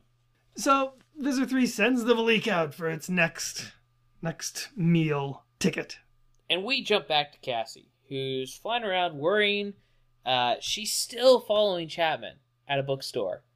And I don't, other than the fact that it pays off, this is a stupid plan. Pretty much, but it's Cassie. She's got to have something to do. they just they send her off to keep herself busy. I I've got a, a theory about Cassie that I'll share with you at the end, but uh yeah, she's following Chapman around and it doesn't look like it's going to pay off for quite a while and she's almost concerned about, you know, being made fun of by everyone else for wasting time. But um luckily some controllers show up and start talking to Chapman. And they uh they give out lots of good info, surprisingly. Yeah, I mean they they reveal to her uh, that this Veleek is a Yeerk tool.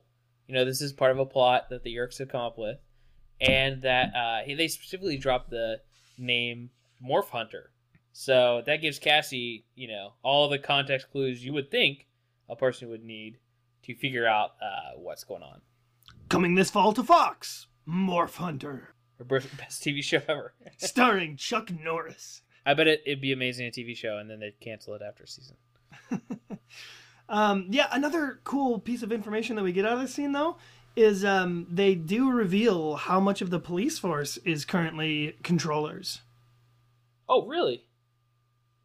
yeah, man. Did you read the book? I read the book. I just don't. I don't remember them saying that. yeah, they say um, they say only ten percent of the police force is currently controllers. Okay, if only ten percent of the police force is controllers, how come every time they run into police, there's always one that says Andalite? Because they spread themselves thin, I guess. They have they have one in every uh, unit.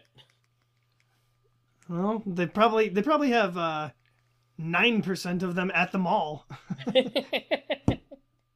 the Yeerks don't know enough about human uh, society, and really all they've infiltrated are a bunch of mall cops. the mightiest of the mighty. Ten percent of the mall cop force. It's one guy. uh, they um they do they do talk also about uh working in the media and covering up the Veleek activity and and uh, referring to it as as a tornado, even though it's a stupid flimsy excuse.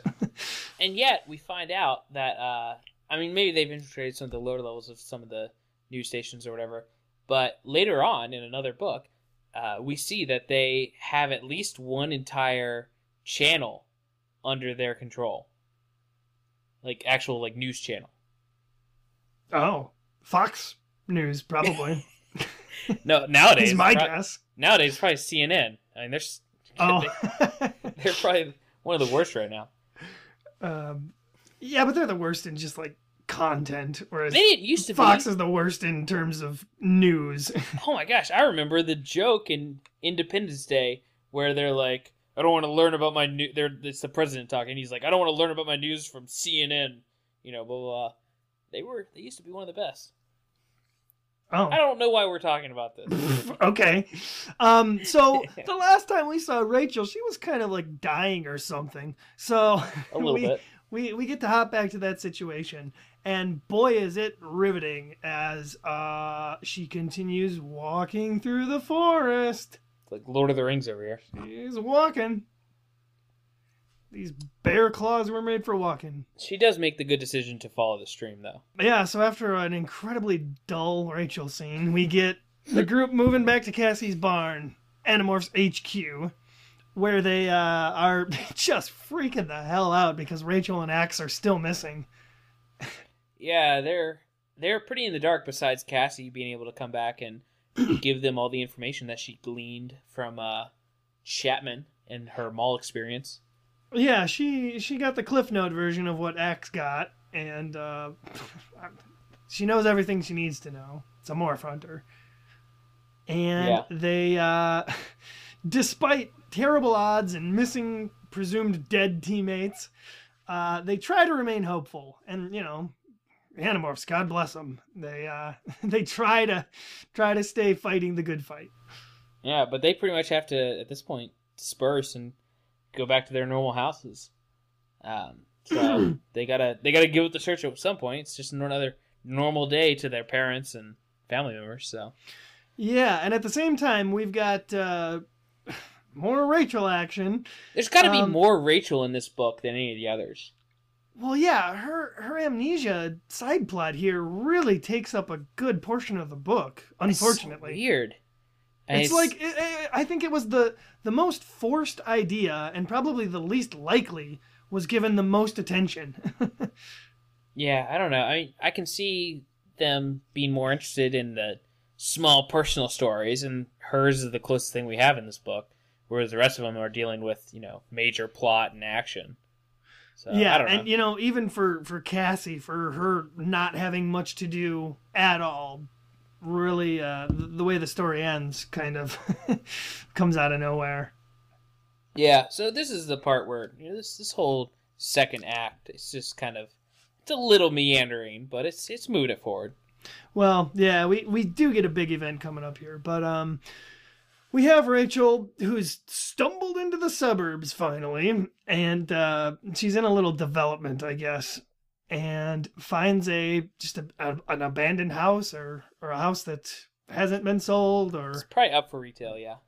oh no, wait a minute, I think I, I, honestly I think they say the sold sign was removed from the the driveway, but the painters equipment was there because the painters were still doing their thing regardless of the reason, uh, she finds a house to crash in for the evening, and she gets some water. She gets some Nilla wafers, Yeah. delicious, and uh, just kind of goes to sleep. And here we get our next big action scene, basically, or the start and of it it. starts out hilariously with you know she's having these nightmares where it's revealing a little bit more of her past i don't know if she's actually remembering this when she wakes up but at least in dream form she's having flashes of the i think the construction site and a couple other things and the plot. It's coming back to me. she's, she's remembering her journals and, and the books that have been written so far and um, she she wakes up screaming the word animorph Yeah. because she had just been thinking about morphing and all this other stuff. But it's so oh man, if they were going for blockbuster movie scene, this is the most blockbuster movie scene ever. She's That's oh yeah, that that scene makes it into the trailer. she she she screams out the word animorph. That's just that's good stuff. Well, and conveniently, when when she wakes herself up, uh, there's there's cops outside for some reason. Oh, well, they, they a neighbor they, had a neighbor yes, the neighbor seen her. spotted her. climbing in through the window, exactly. and so the cops are are here to bust her.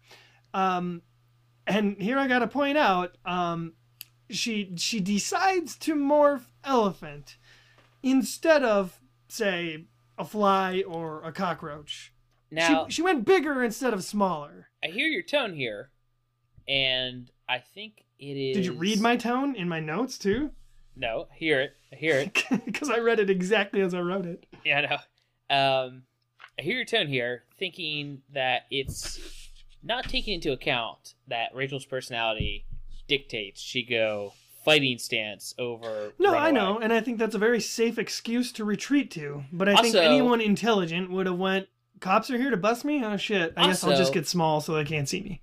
Also, if she's reverted back to someone with no memories for the most part of a Animorphs so far and what they've done and blah blah blah, uh, you could say that even if she knew she had a cockroach morph, she would be way too scared or wouldn't even know if she'd be able to morph something small and disgusting like that. I guess, but um, I mean, we we need our we need we need our obligatory Rachel Elephant Stompathon. That's dictated must happen once per book. No, it's true. I mean, we actually don't get much elephant morph later on, so it's nice yeah, to have it. as as as she gets better morphs. Um, and uh, oh, that's where that chapter ends. She's about to morph elephant, and uh, now we've got Tobias leaving everybody because he's useless at night. His his skycam is not equipped with night vision, Or just in general, yeah. so he has to leave them all. And we have Jake, Marco, and Cassie kind of meandering their way down her uh, driveway to say good, good good night. And as they're marching towards the end of the driveway, wondering what they're going to do, they happen to see a a shadow move across the moon, heading into town, and uh, figure out pretty quickly that it's the Veleek. and that now that they know you know the basis for its uh what it's drawn to they know it's going after rachel or axe because that's the only two people or the two animals that they don't know the whereabouts of. So they have to try to do something. They have to distract it or or whatever they can do. They have to somehow chase after it, perhaps in some sort of car? truck They form a very, very quick plan to uh, try to distract the creature by morphing just all over in different locations to to drive it, uh, attract it, and keep it away from each other. And Marco immediately points out, "Oh man, this is going to be really unpleasant." they're they're forming their plan here of of trying to distract the Veleek with with random acts of morphing. And uh, Cassie points out that they cannot start to morph at her house and draw the Veleek there. So Jake and Marco point out what happens to be sitting right nearby in the ditch. Cassie's father's beat up pickup truck. exactly I don't know Maybe- if I should ask you questions and let you fill in anymore, or if I should just say them. no i, I can you just gotta pause extra long so i know what's going on I feel like in that moment you're like, oh shit, do you need? I'm supposed to say something. Oh. well, yeah, because I'm uh, at this point I'm getting ready to go to the next scene. So, anyway, um, But now, yes, we're back to Rachel.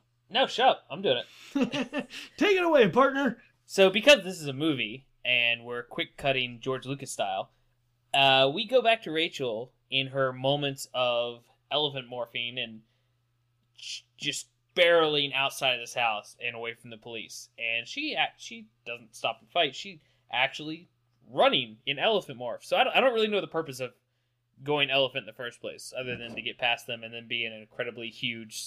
Other than morph. it's it's a plot thing. it's necessary for the plot, I guess. Yeah. Oh, it's 100% necessary because the Veleek catches up to her and tries to pick her up, fails After miserably. destroying half the neighborhood, I want to point out here, and I think this might be why she specifically said it's a it's a housing Development. development Yeah. and not like a actual suburb, because yeah, shit gets torn up here. quite a bit. But we see this important plot point of the Veleek trying to pick her up and failing because I mean elephants aren't that big, but big enough apparently to stop this thing from taking her away. well, I didn't Wikipedia it or anything, but don't elephants weigh like seven eight hundred pounds? Yeah, they're, no, they're like um, they're like three or four tons probably. All I all I all I know about elephants I learned from Operation Dumbo Drop. Yes, but you make a good point. Uh, the Veleek tries to carry Rachel away and cannot lift the weight of an elephant. Important plot note. Yeah. Oh, and I guess right there is our reason why she didn't go small and instead went big. Oh yeah, Because that's why Kate in the plot. Applegate went big and not small. Ooh. Um, and yes, dude, we finally have it. The uh, the boss battle music from Final Fantasy VII kicks in, and Marco, Cassie, and Jake are now driving in a truck towards the Veleek, and our Michael Bay car chase is on. oh, and it's great because now everybody's coming together. They're getting to the same spot, besides Ax because he's trapped in a box. Uh, but they get there in the truck, and uh, yeah, and what they see is Rachel in elephant morph being, you know, not really picked up, but failing to be picked up by the Veleek, and it's it's kind of a hilarious scene. Oh, it's it's definitely a hilarious scene, most of which is uh, attributed to Marco's terrible driving skills and Jake's very very concerned banter with him as they're driving. Do you have Um, excerpts? This this this part here spawned, you know, one of uh when I when I find on Animorphs forums, you know, uh, people talking about their funniest funniest moments from the series. This is one that's constantly brought up with the uh, Marco constantly running over the trash cans, and Jake asking about you just you just hate trash cans, don't you? yeah, it's pretty great. And yeah, as you say, they they despite Marco's terrible terrible suicidal driving, uh, they managed to find the Veleek and and the Cass or the the Rachel scene happening. And this is when Jake decides to morph Tiger to distract the Veleek and kick their plan into gear. And uh, as he's he's morphing Tiger, uh, Cassie kind of gets out of the car to to go to Rachel, and Jake gets in the the bed of the truck because he you know won't fit inside the truck anymore. And this is when we have Jake and Marco driving speeding down the freeway with Jake morphing a tiger in the back trying to, you know, lure away the Veleek. And if this is not specifically written to be adapted into a movie, I mean, I don't know what is. yeah, I mean it's a great scene. You have this giant monster chasing them down the freeway. Jake's in the back, morphing tiger, just like you said. Uh, finally gets to a point where Jake can bail, and he immediately I, I don't know if it's his tiger instincts or what. He immediately goes straight up a tree. What are you doing? It's, No, it's yeah, not- I know exactly. Yeah, and and, spot. and they do, they do run off the road and and again into another conveniently placed forest. I guess it's probably the same one that Rachel just came out of. Actually, Of course it is. I told you the geography already. yeah, I'm sorry, I wasn't paying attention to geography with Coleman. Everyone should. In fact, Uh, rewind back to that point, everyone listening, and listen to it one more time so you're ready for the rest of the series. There'll be a quiz later at the end. Uh, so Jake manages to keep the Veleek busy for a short while, but he does end up stuck up a tree with the Veleek in the middle of the tree, sawing it downwards. So now, obviously, would be a great time for a chapter break. Yeah, of course. Well, it's got him in a precarious situation, so we have to do, uh, you know, jump back to Cassie and Rachel. So, of course, we've got to jump back to the least interesting character. Well, no, I see this as a really great scene for a movie too because we've seen all this stuff with Rachel. We know she's lost her memory, and you have Cassie, who knows something's wrong, somewhat, but she goes up to Rachel trying to be like, "Hey, Rachel, it's me," blah, blah, blah. and she approaches this elephant, who she doesn't know doesn't know who she is, Yeah. and Rachel's pretty confrontational right from the get go, but she Wow, convinces. she quickly warms up. Yeah, she convinces Rachel that hey, I'm your best friend. Uh, uh, you know, we're you're one of us, blah blah blah, and she fills her in. She tells her uh, what's going on and discovers that she's, you know, had this amnesia the whole time. That's why they couldn't find her. Yeah, and even though Rachel is still semi amnesiac here, uh, Cassie does manage to convince Rachel to trust her momentarily. And uh, we see the team coming back together. Yeah. And of course, what a great time to once again cut away from the action and uh, show us how Ax is feeling as he's sitting aboard the uh, holding cell in the Blade ship while Visser 3 twirls his villain mustache and, uh, I don't know, touches his nipples to the camera feed of the. Do of the uh, battling Jake here. do Andalites have nipples? That's a T-shirt. Um, I don't know. Here's the question, and this is more so to be brought up here in a minute, but because we actually see a camera feed here, huge, huge plot hole. Yeah, where are these magical cameras that he's pulling images from? That's believable. They're in space. They've got tons of ships. I 100% believe that they could have a camera feed of what this Felix doing and and where or whatever. But the plot hole comes from not only have a bunch of them already morphed human back and forth, and they've been in this truck and you've seen morphing and blah blah blah. In just a minute, they're gonna have some bug fighters swirling around them, and they're gonna morph to human, then morph to something else. How does everyone not know that they're humans after this book?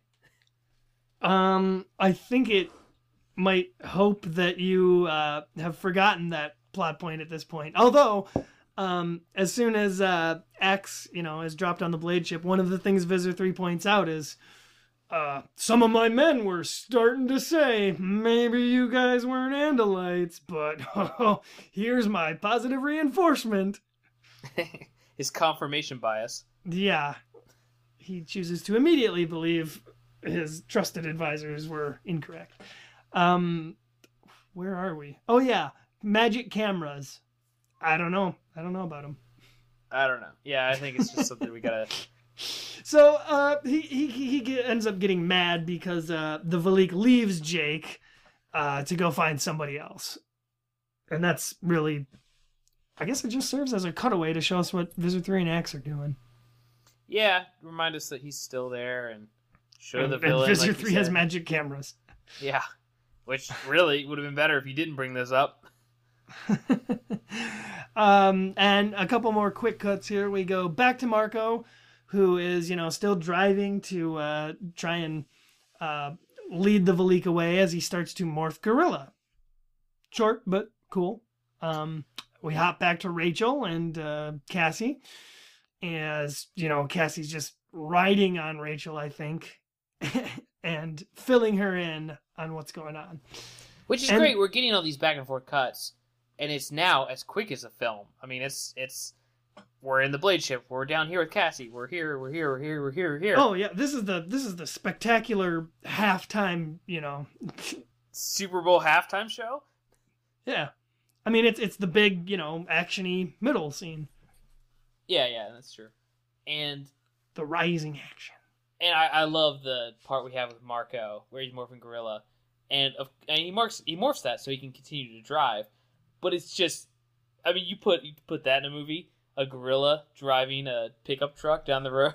Oh yeah. Amazing. It's gonna be. I would pay stuff. to watch an actual movie about that. Just a, a gorilla who can drive a car. Exactly. Uh, but we come to a head. Oh no, wait a minute. I wanted to point out that as uh as as Cassie's, you know, talking to Rachel and cluing her in on all this stuff, um, she decides to to morph, and I think her thought was uh was that the Veleek couldn't carry Rachel away for some reason because of you know the size of her morph. Maybe if I do something small, it won't be able to carry me or something. I don't know what her reasoning was, but Yeah, she decides to morph squirrel. Because if you morphed a squirrel and you were on the ground, I'm sure the Veleek's could still pick you up. Oh no, I think it was because uh, she wanted to morph a squirrel because she's riding on top of Rachel as an Yeah. elephant, and the Veleek wouldn't be able to presumably uh, differentiate between them. I don't know. I don't know why. The Veleek's made up of tons of tiny creatures, so why couldn't it just pick her up off the elephant's Well, back? regardless of whether or not it would work, she decides to morph squirrel, probably for that reason. Like a fool. now we're back to Marco, who is, uh, you know, he's driving along, doing his gorilla thing, minding his own biz, and bug fighters fly in, firing, you know, laser beams, and how is Dracon all of this not on the evening news at the speed that they were covering the How is this not Ben on and Jerry's screen?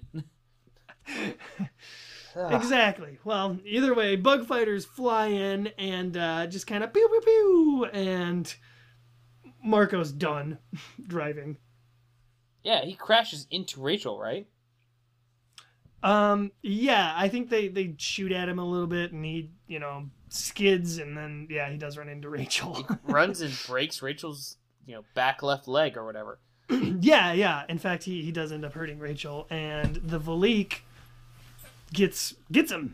The Veleek gets Marco, and then we cut to Cassie's view, who has also just been attacked by a bug fighter, and that's how Rachel got hurt. By the way, um, she got hurt by the bug fighter, and then Marco slams into her. He didn't And- help. and Cassie watches this all unfold and uh, does nothing to help Marco. Yeah, no, this is important. She's off to the side, and she's even thinking to herself, if I do nothing here, I'm a coward. And then she proceeds immediately to do nothing. Yep. um, could she have done anything? She's a squirrel right now, so oh, she could have demorphed. She could guess. demorphed and distracted the creature that's attracted by morphing. Yeah. Probably could have done that. That is true, and you know what? At this point, basically, you know, Jake's morphed a tiger riding in the Where back is of Jake? a huh? Where is Jake? Uh, he was last seen leaping leaping at the Veleek, and then it left him. So he's presumably just out in the forest He's presumably diced and sliced into a million pieces and dead from the series. well, what I was going to say is that Jake and Marco have both just take just taken huge, you know, dangerous risks to their life, and it's Cassie's turn. Nothing. Uh, yeah, I mean, Cassie fans out there, I'm sorry. I hate to keep harping on her, but you know, maybe when she's doing brain surgery later, she'll she'll be more of a dependable keeps- character. she keeps Cassieing up the situation. Like, we're at threat level 9, and then Cassie shows up, and we immediately go to like 12. Yeah, uh, she does nothing to help Marco. Now we're back to Ax, who is once again uh, he's he's thrown in the cage, awaiting the Veleek's return. And as he's sitting there alone in his contemplation, uh, he is still tormented by a flea problem. Hey, I got a question for you. Mm-hmm. Um, do you think the fleas that are on you stay on you when you morph and then also morph back? Like, I mean, is it even plausible that he would still have fleas? No reason why they would go anywhere. The form that they're attached to is changing, but why would they change or move? It's still well, going to be a warm. if he morphed, because he's morphing a flea, wouldn't the room be full of fleas then? Because the fleas would fall off the flea that he just became. Yeah, why don't they? They should have used that in the sense that, in the sense that, like Visser and them could detect small creatures, but once he's one of them, they couldn't detect the certain flea that he was. That could have been a good plot point. Well, they have no idea regardless, and everything tends to work out here. But um, so he morphs Flea, and uh, just basically sits around and waits until you know he hears Visser Three doing some thought speaking to uh, some of the controllers on board, and they discover that Ax is missing and start appropriately freaking out, even though. uh, You're just an idiot, Visser 3. Maybe we should have kept this box not transparent. And then and then um for some reason his cage opens i mean they obviously open the cage and I, i'm assuming it's you know a stupid Taxxon or something that just jumped the gun and was like shit but yeah, he um, even says, "Don't open the cage, you fools." So, um, obviously, this was just one of the stupid subordinates doing this. Yeah, yeah, it's that's what's implied. But Ax is able to jump out now, sensing the warmth, and we cut to uh, Marco's POV, with him being dropped down on the blade ship, and he mentions that you know he cried like a baby on the way up. Oh yeah, he's again pretty uh pretty close to not having much hope for getting out of the situation. Exactly. And as soon as he's dumped on the blade ship, uh, Ax starts to privately thought speak to Marco to kind of try and fill him in on what you know he's discovered and what's happening. Um, and and here we have uh, Visser Three also trying to to co coax coax coax Mm-hmm. trying to coax Marco into demorphing to show him his Andalite form, and uh, you know Marco just straight up ignores him. I mean, he, they know not to talk to Visser Three anyway, but um, in Stranger this, danger. In this particular instance, Visser Three becomes very annoyed with their you know unwillingness to talk to him, and Ax tells him to find the computer console that controls the door hatch because obviously they, you know, want to get out of there. And this is when we have Ax throwing his plan into action of demorphing on Visser 3 because that's where he's currently located on Visser 3's back. Basically, he figures Oh, if he can demorph on Visser 3, then the Veleek, who's in the room above them, hovering around, uh, will immediately, maybe not attack Visser 3, but he's going to cause a commotion. Yeah, and during said commotion, Marco jumps for the computer console and uh, probably has to split a couple Hork-Bajir and Taxxon heads as he goes. But this causes Ax's brilliant plan to uh, form and, and go into motion of Ax and Marco falling the thousands and thousands of feet to the ground. Yeah, uh, as the Veleek is attacking Visser 3, we have Ax, you know, jumping off of it and making the little discovery that this creature, which I guess they thought to be one entity, is actually a combination of multiple really small creatures. It's Yeah, Ax like sees it in a cloud. Fleamorph, right? Yeah. Yeah. Wait, how the hell did he see it in flea morphs? Fleas don't even have eyesight very well, do they? They don't see it it very well, but they must have had it decent enough to check this out. Or at least it just really worked having him be in flea morph and being at a small enough size to to notice that about the creature. Yeah. well- Either way, he jumps through it, and this is another important moment because once again, Visser 3, idiot, re- reveals the monster's weakness to them by calling for water. Not directly, yeah. He calls for water, but you know, there's no way for them to know. You know, maybe he's thirsty, just like they say in the book. Well, yeah, yeah. Why is he thirsty? Yeah. Um, they hear him calling for water. Ax manages to find Marco by having him, you know, stomp his foot around, give him a little noise vibrations to to navigate by, and makes it on top of Marco, and they bail out of the blade ship. And Marco was terrified, by the way, because he thought they were, you know, out in outer space, outside in the atmosphere. Um, turns out they're they're still well within, you know. Luckily, they are suborbital, so. Still, gotta be terrifying. Oh yeah, they're they're high up, but leaving us, you know, to wonder what happens to Marco and Ax falling from great heights. I think Uh, this is it for them. Yeah, Yeah. I, I think they're dead. I think all the characters die in this book. I'm pretty sure. But Rachel, we're back to her again for the 48th chapter. Um, and we see her starting to basically get her whole memories back as she's sleeping.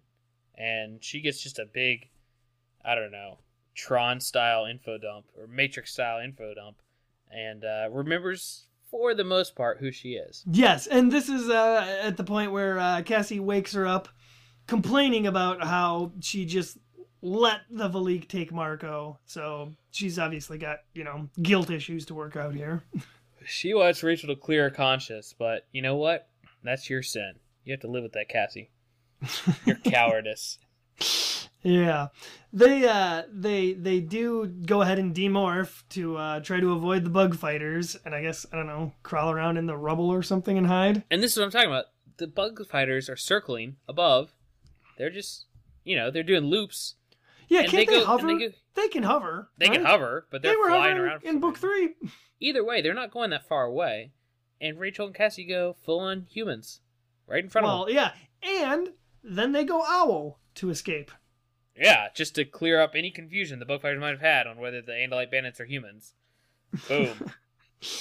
Well, they didn't say they were spotted, so I guess they weren't. Good job, Animorph. And uh, just as they're about to rip out some Hork-Bajir eyes, a uh, tiger shows up.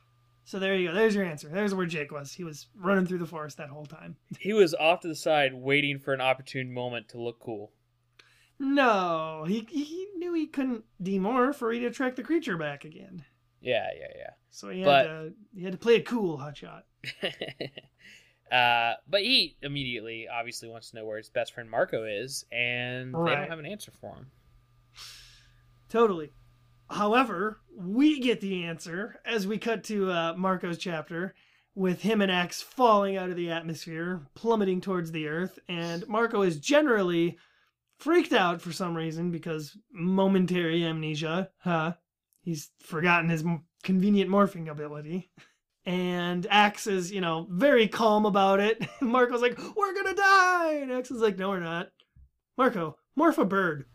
You know, morph that thing we tells him. all the time when we're in situations like this. So of course, he, you know, here's another little uh, thing that we should tally up: is how many times an Animorph is plummeting towards the ground and narrowly manages to morph bird in time to save their lives.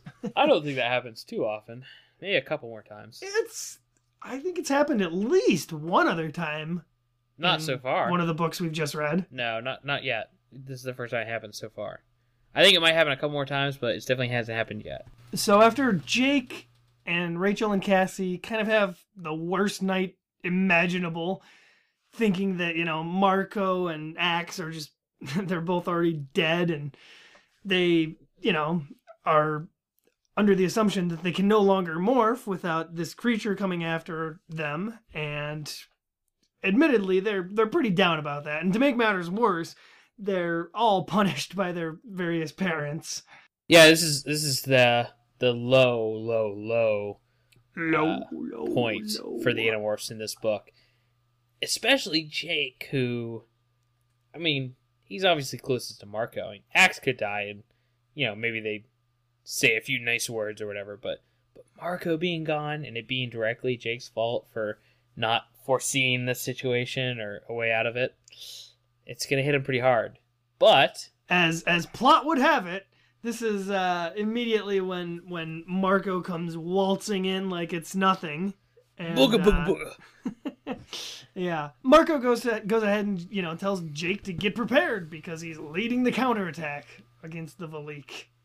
so suddenly this this terrible awful situation where they're you know doom and gloom has complete 180 into oh no everything's cool and uh, we're going to beat the bad guy right now Yeah, we know how. It's easy. Just you know, put your uh, swimming trunks on. meet up at the edge of the woods so of course they uh, go to meet at cassie's woods and tobias is uh, on standby and pissed off because he missed all the action of the previous He's on evening standby. Yeah, he slept through it. So, good job. he, he couldn't have done anything anyway so uh, and He could have sacrificed is- himself to the cause. Yeah, I guess. I, well, he, no, it, he, he has no morph energy to put out. He would have ran into the Veleek and just been instantly chopped to, to meat. he could have flown straight into the Veleek to maybe momentarily distract it for no reason. no, it, it's not distracted by things hitting it. He could have tried. He's a coward. Him and Cassie should go to the corner. Cassie is still being very hard on herself for being a coward. And, I mean, that makes sense. Why Damn not? straight. She's a coward. Uh, the team discusses kind of, you know, how they're going to beat the Veleek, and Cassie's the one who's, you know, got the perfect plan. But of course, it's it's her in the most crucial role and putting herself in the most danger to kind of compensate for her past failures here. Which I get.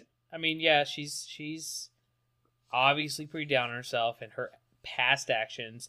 It's at least you know nice for her to try to make up for it.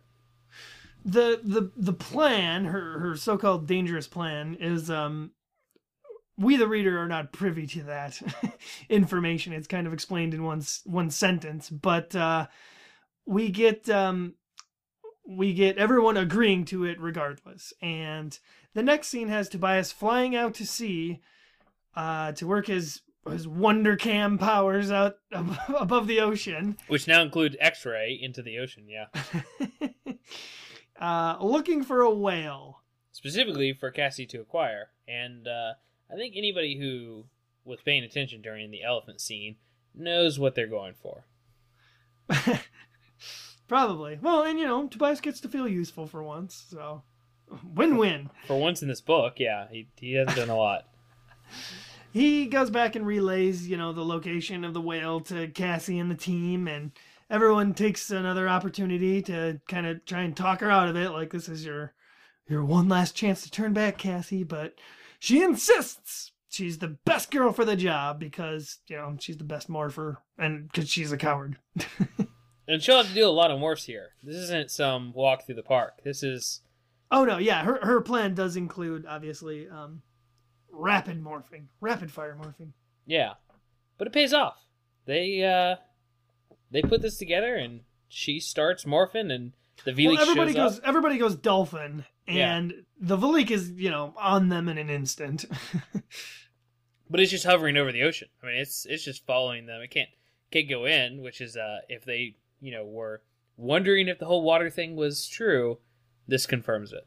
yeah, the the the Veleek obviously he won't do anything because of the water.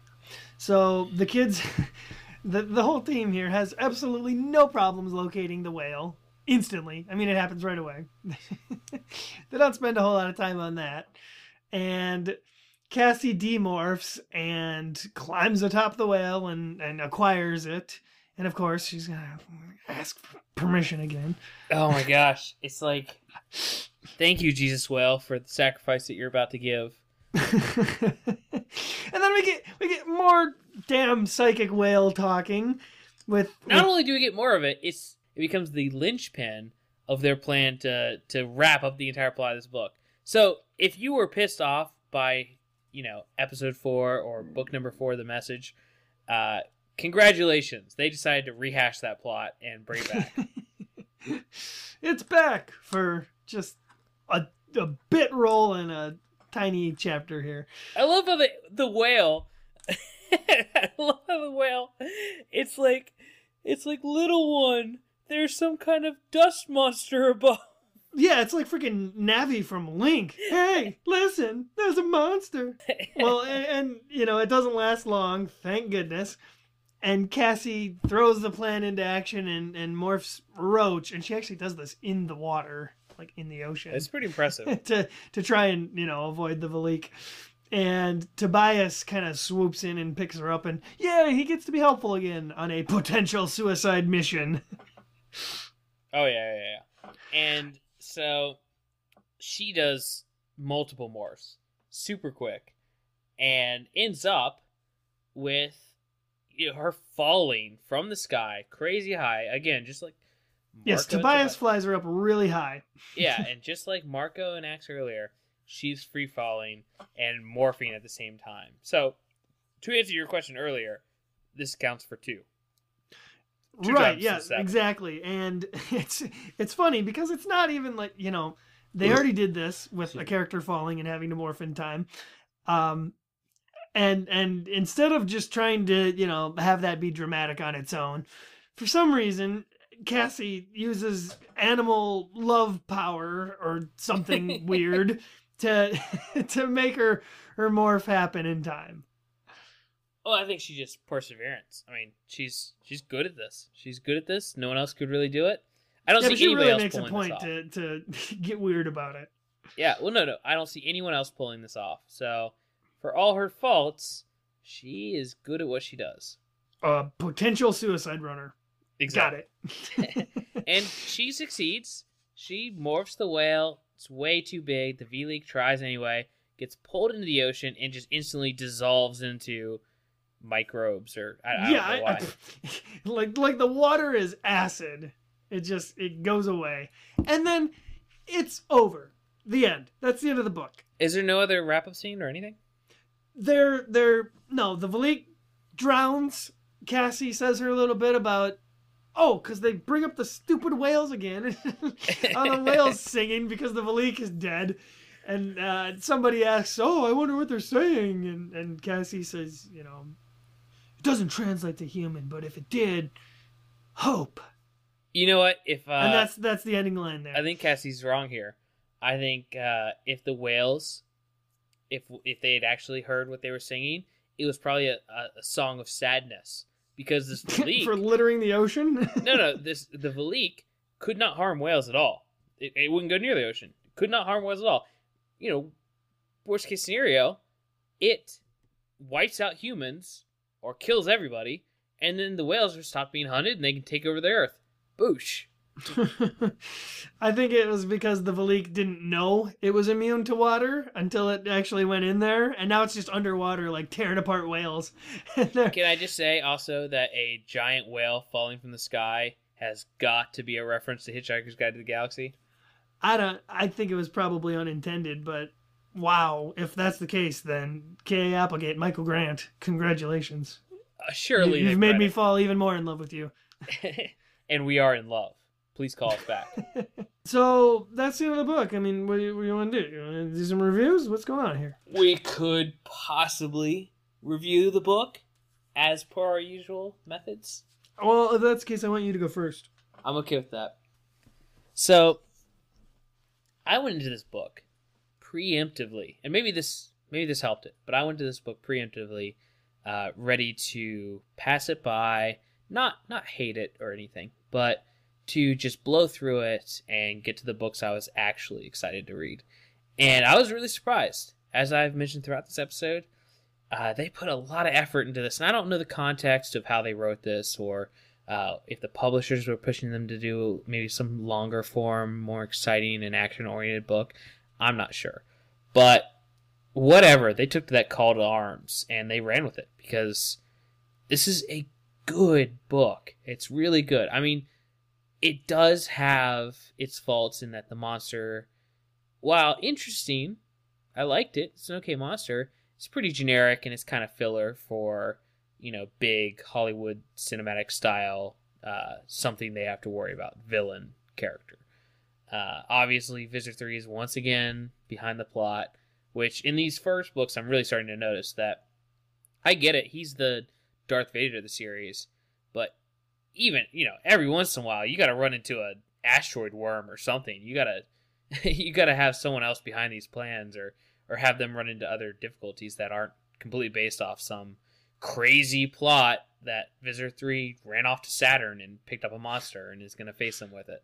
So, uh, it's well, not... we're going to get more. Oh, sorry. so it's not a perfect book, but it is extremely well written, and uh, I really like them trying in a book series like this. You could see them falling into the motions that they've done before and doing the same plot lines. I don't think so. I think the fact that they did like really nice transitions in this book, uh, had each character referencing what's come before and what the other characters are doing, and just the idea of doing every character in a book when whose book it's been and who's narrating has been such an important point up to this book.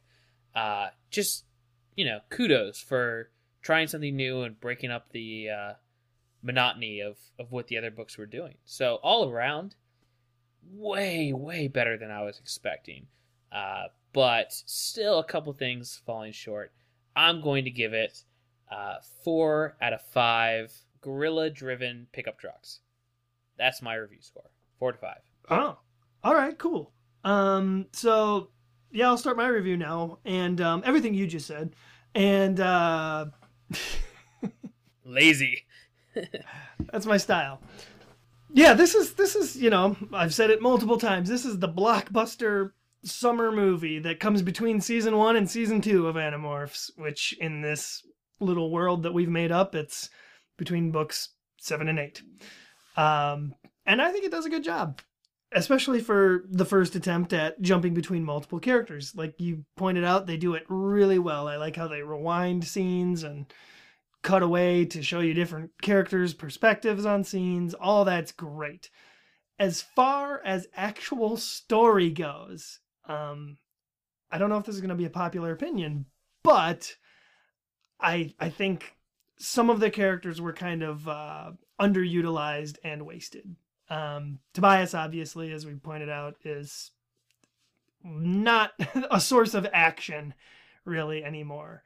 Um, Rachel losing her her memory and the whole amnesia subplot was probably just given to her so that she had something interesting to do.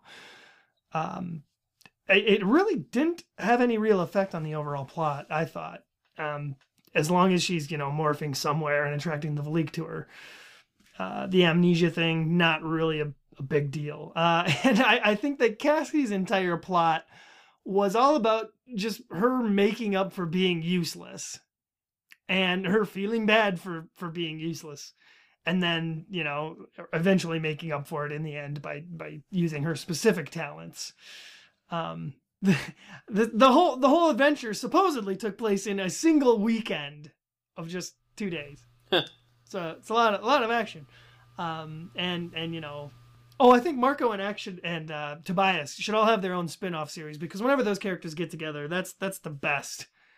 I mean, nobody didn't enjoy a Marco Ax talk. and uh, maybe the book would have been a little bit better if it had spent more time jumping between Jake and Marco's stories. But uh, that's personal opinion, I guess. Uh, I felt Rachel's entire plot is just basically her wandering around wrecking shit. I think that, you know, if the, the Veleek plan was obviously a success, aside from its water uh, weakness, um, and I think that it, it would be one that would work if Visser 3 had, like, maybe an army of these things, like 10, 20, 100 ideally. There's no way the Animorphs could avoid that many. I'm assuming, you know, it's a difficult process and whatnot, and that's why he can't do it. But, um, yeah, and uh, the other obvious plot hole of Visser 3 not just straight up infesting or murdering Ax as soon as he caught him. It's a pretty big one. uh, despite its flaws, I, I, think it's got some of the best action we've seen so far, and plenty of it. Um, it's just that, you know, when it slows down, it slows down. So for for everything it is and everything it's not, I really enjoyed it, and it, I enjoyed it more than I thought I would. Um, I think the Veleek as a monster, kind of generic, like you said. Uh, perfect Michael Bay material, though. I mean, it's basically like one big plot explosion. kind of convenient. Um, I'm just gonna go ahead and give you my review. I I was teetering back and forth on the three line because I thought, you know, it's it's got a lot of good moments, but it's also kind of drags in some points. And for that, I thought it's that just makes it an okay book.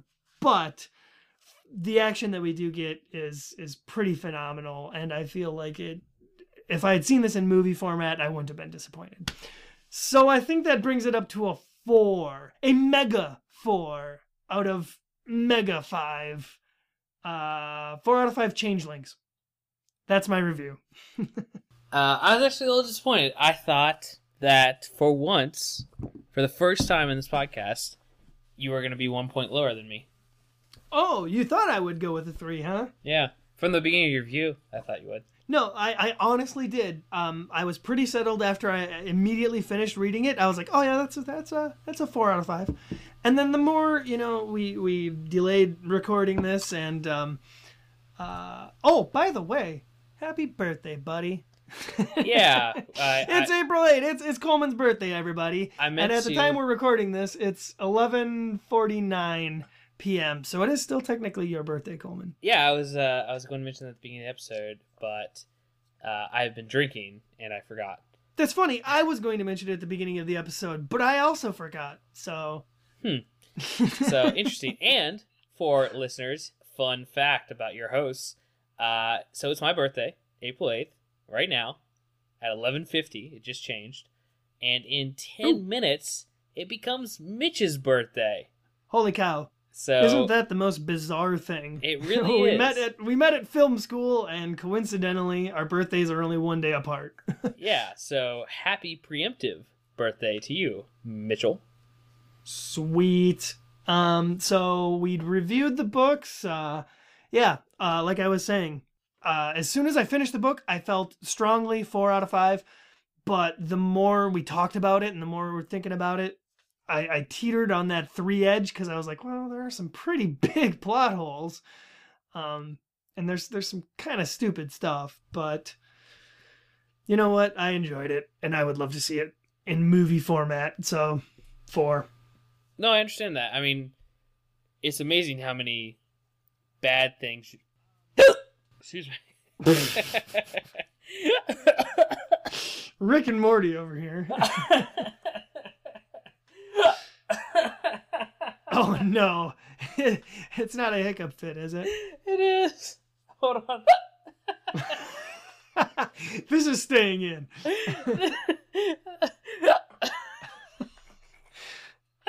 oh my god. this has got to be the worst thing that can happen to a podcast. okay, okay, hold on. I'm gonna try. take a take a drink of something nearby that's not beer. That's all I have. yeah, you need water. I'm gonna hold my breath. Water. I will. But here, no, I got this. Um, it's amazing that I gave it as high of a score as I did, even with all so many faults. But that's really the power of this book. It is so well written, and there's so many great parts in it. It elevates all the bad stuff. So there's a lot of faults with this book. There really are. It's not even close to perfect, but there's so many good parts that are just way better than I expected. That's that's why I gave it a four out of five. Four out of five. okay, wrap this up, and you're gonna have to do the ending, the ending where you can find us and all that. Um. Okay. Yeah. We'll we'll give that a try. So, uh, conveniently, uh, Coleman's hiccup fit comes at the uh, end of our end of our episode this week. I, I think we're we're confident that uh, this is a good place to end it. yeah, I think I think that'll do. It. What a what a fitting way to end our our mega episode one. Yeah, we partied like it was 1996, and, and this is where it's led us to to ruin. Okay, so I gotta tell you all where you can find us, and um, I don't have it written down, so bear with me. First of all, you can find us on reddit.com slash r slash animorphs, where we will be posting the episode and chit chat chitter running around. so stupid. You can find us at our website, uh.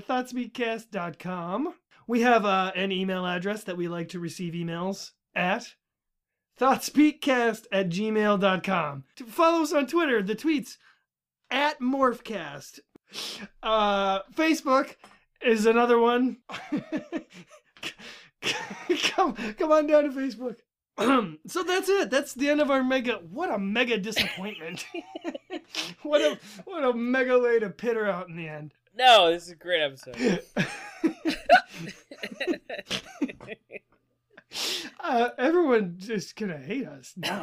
I could edit all of this out if I wanted to. I'm just gonna Nah. see. If, I'm gonna see if it's funny on the second listen through. As stupid as it is, I think it's golden. it really shows our personality.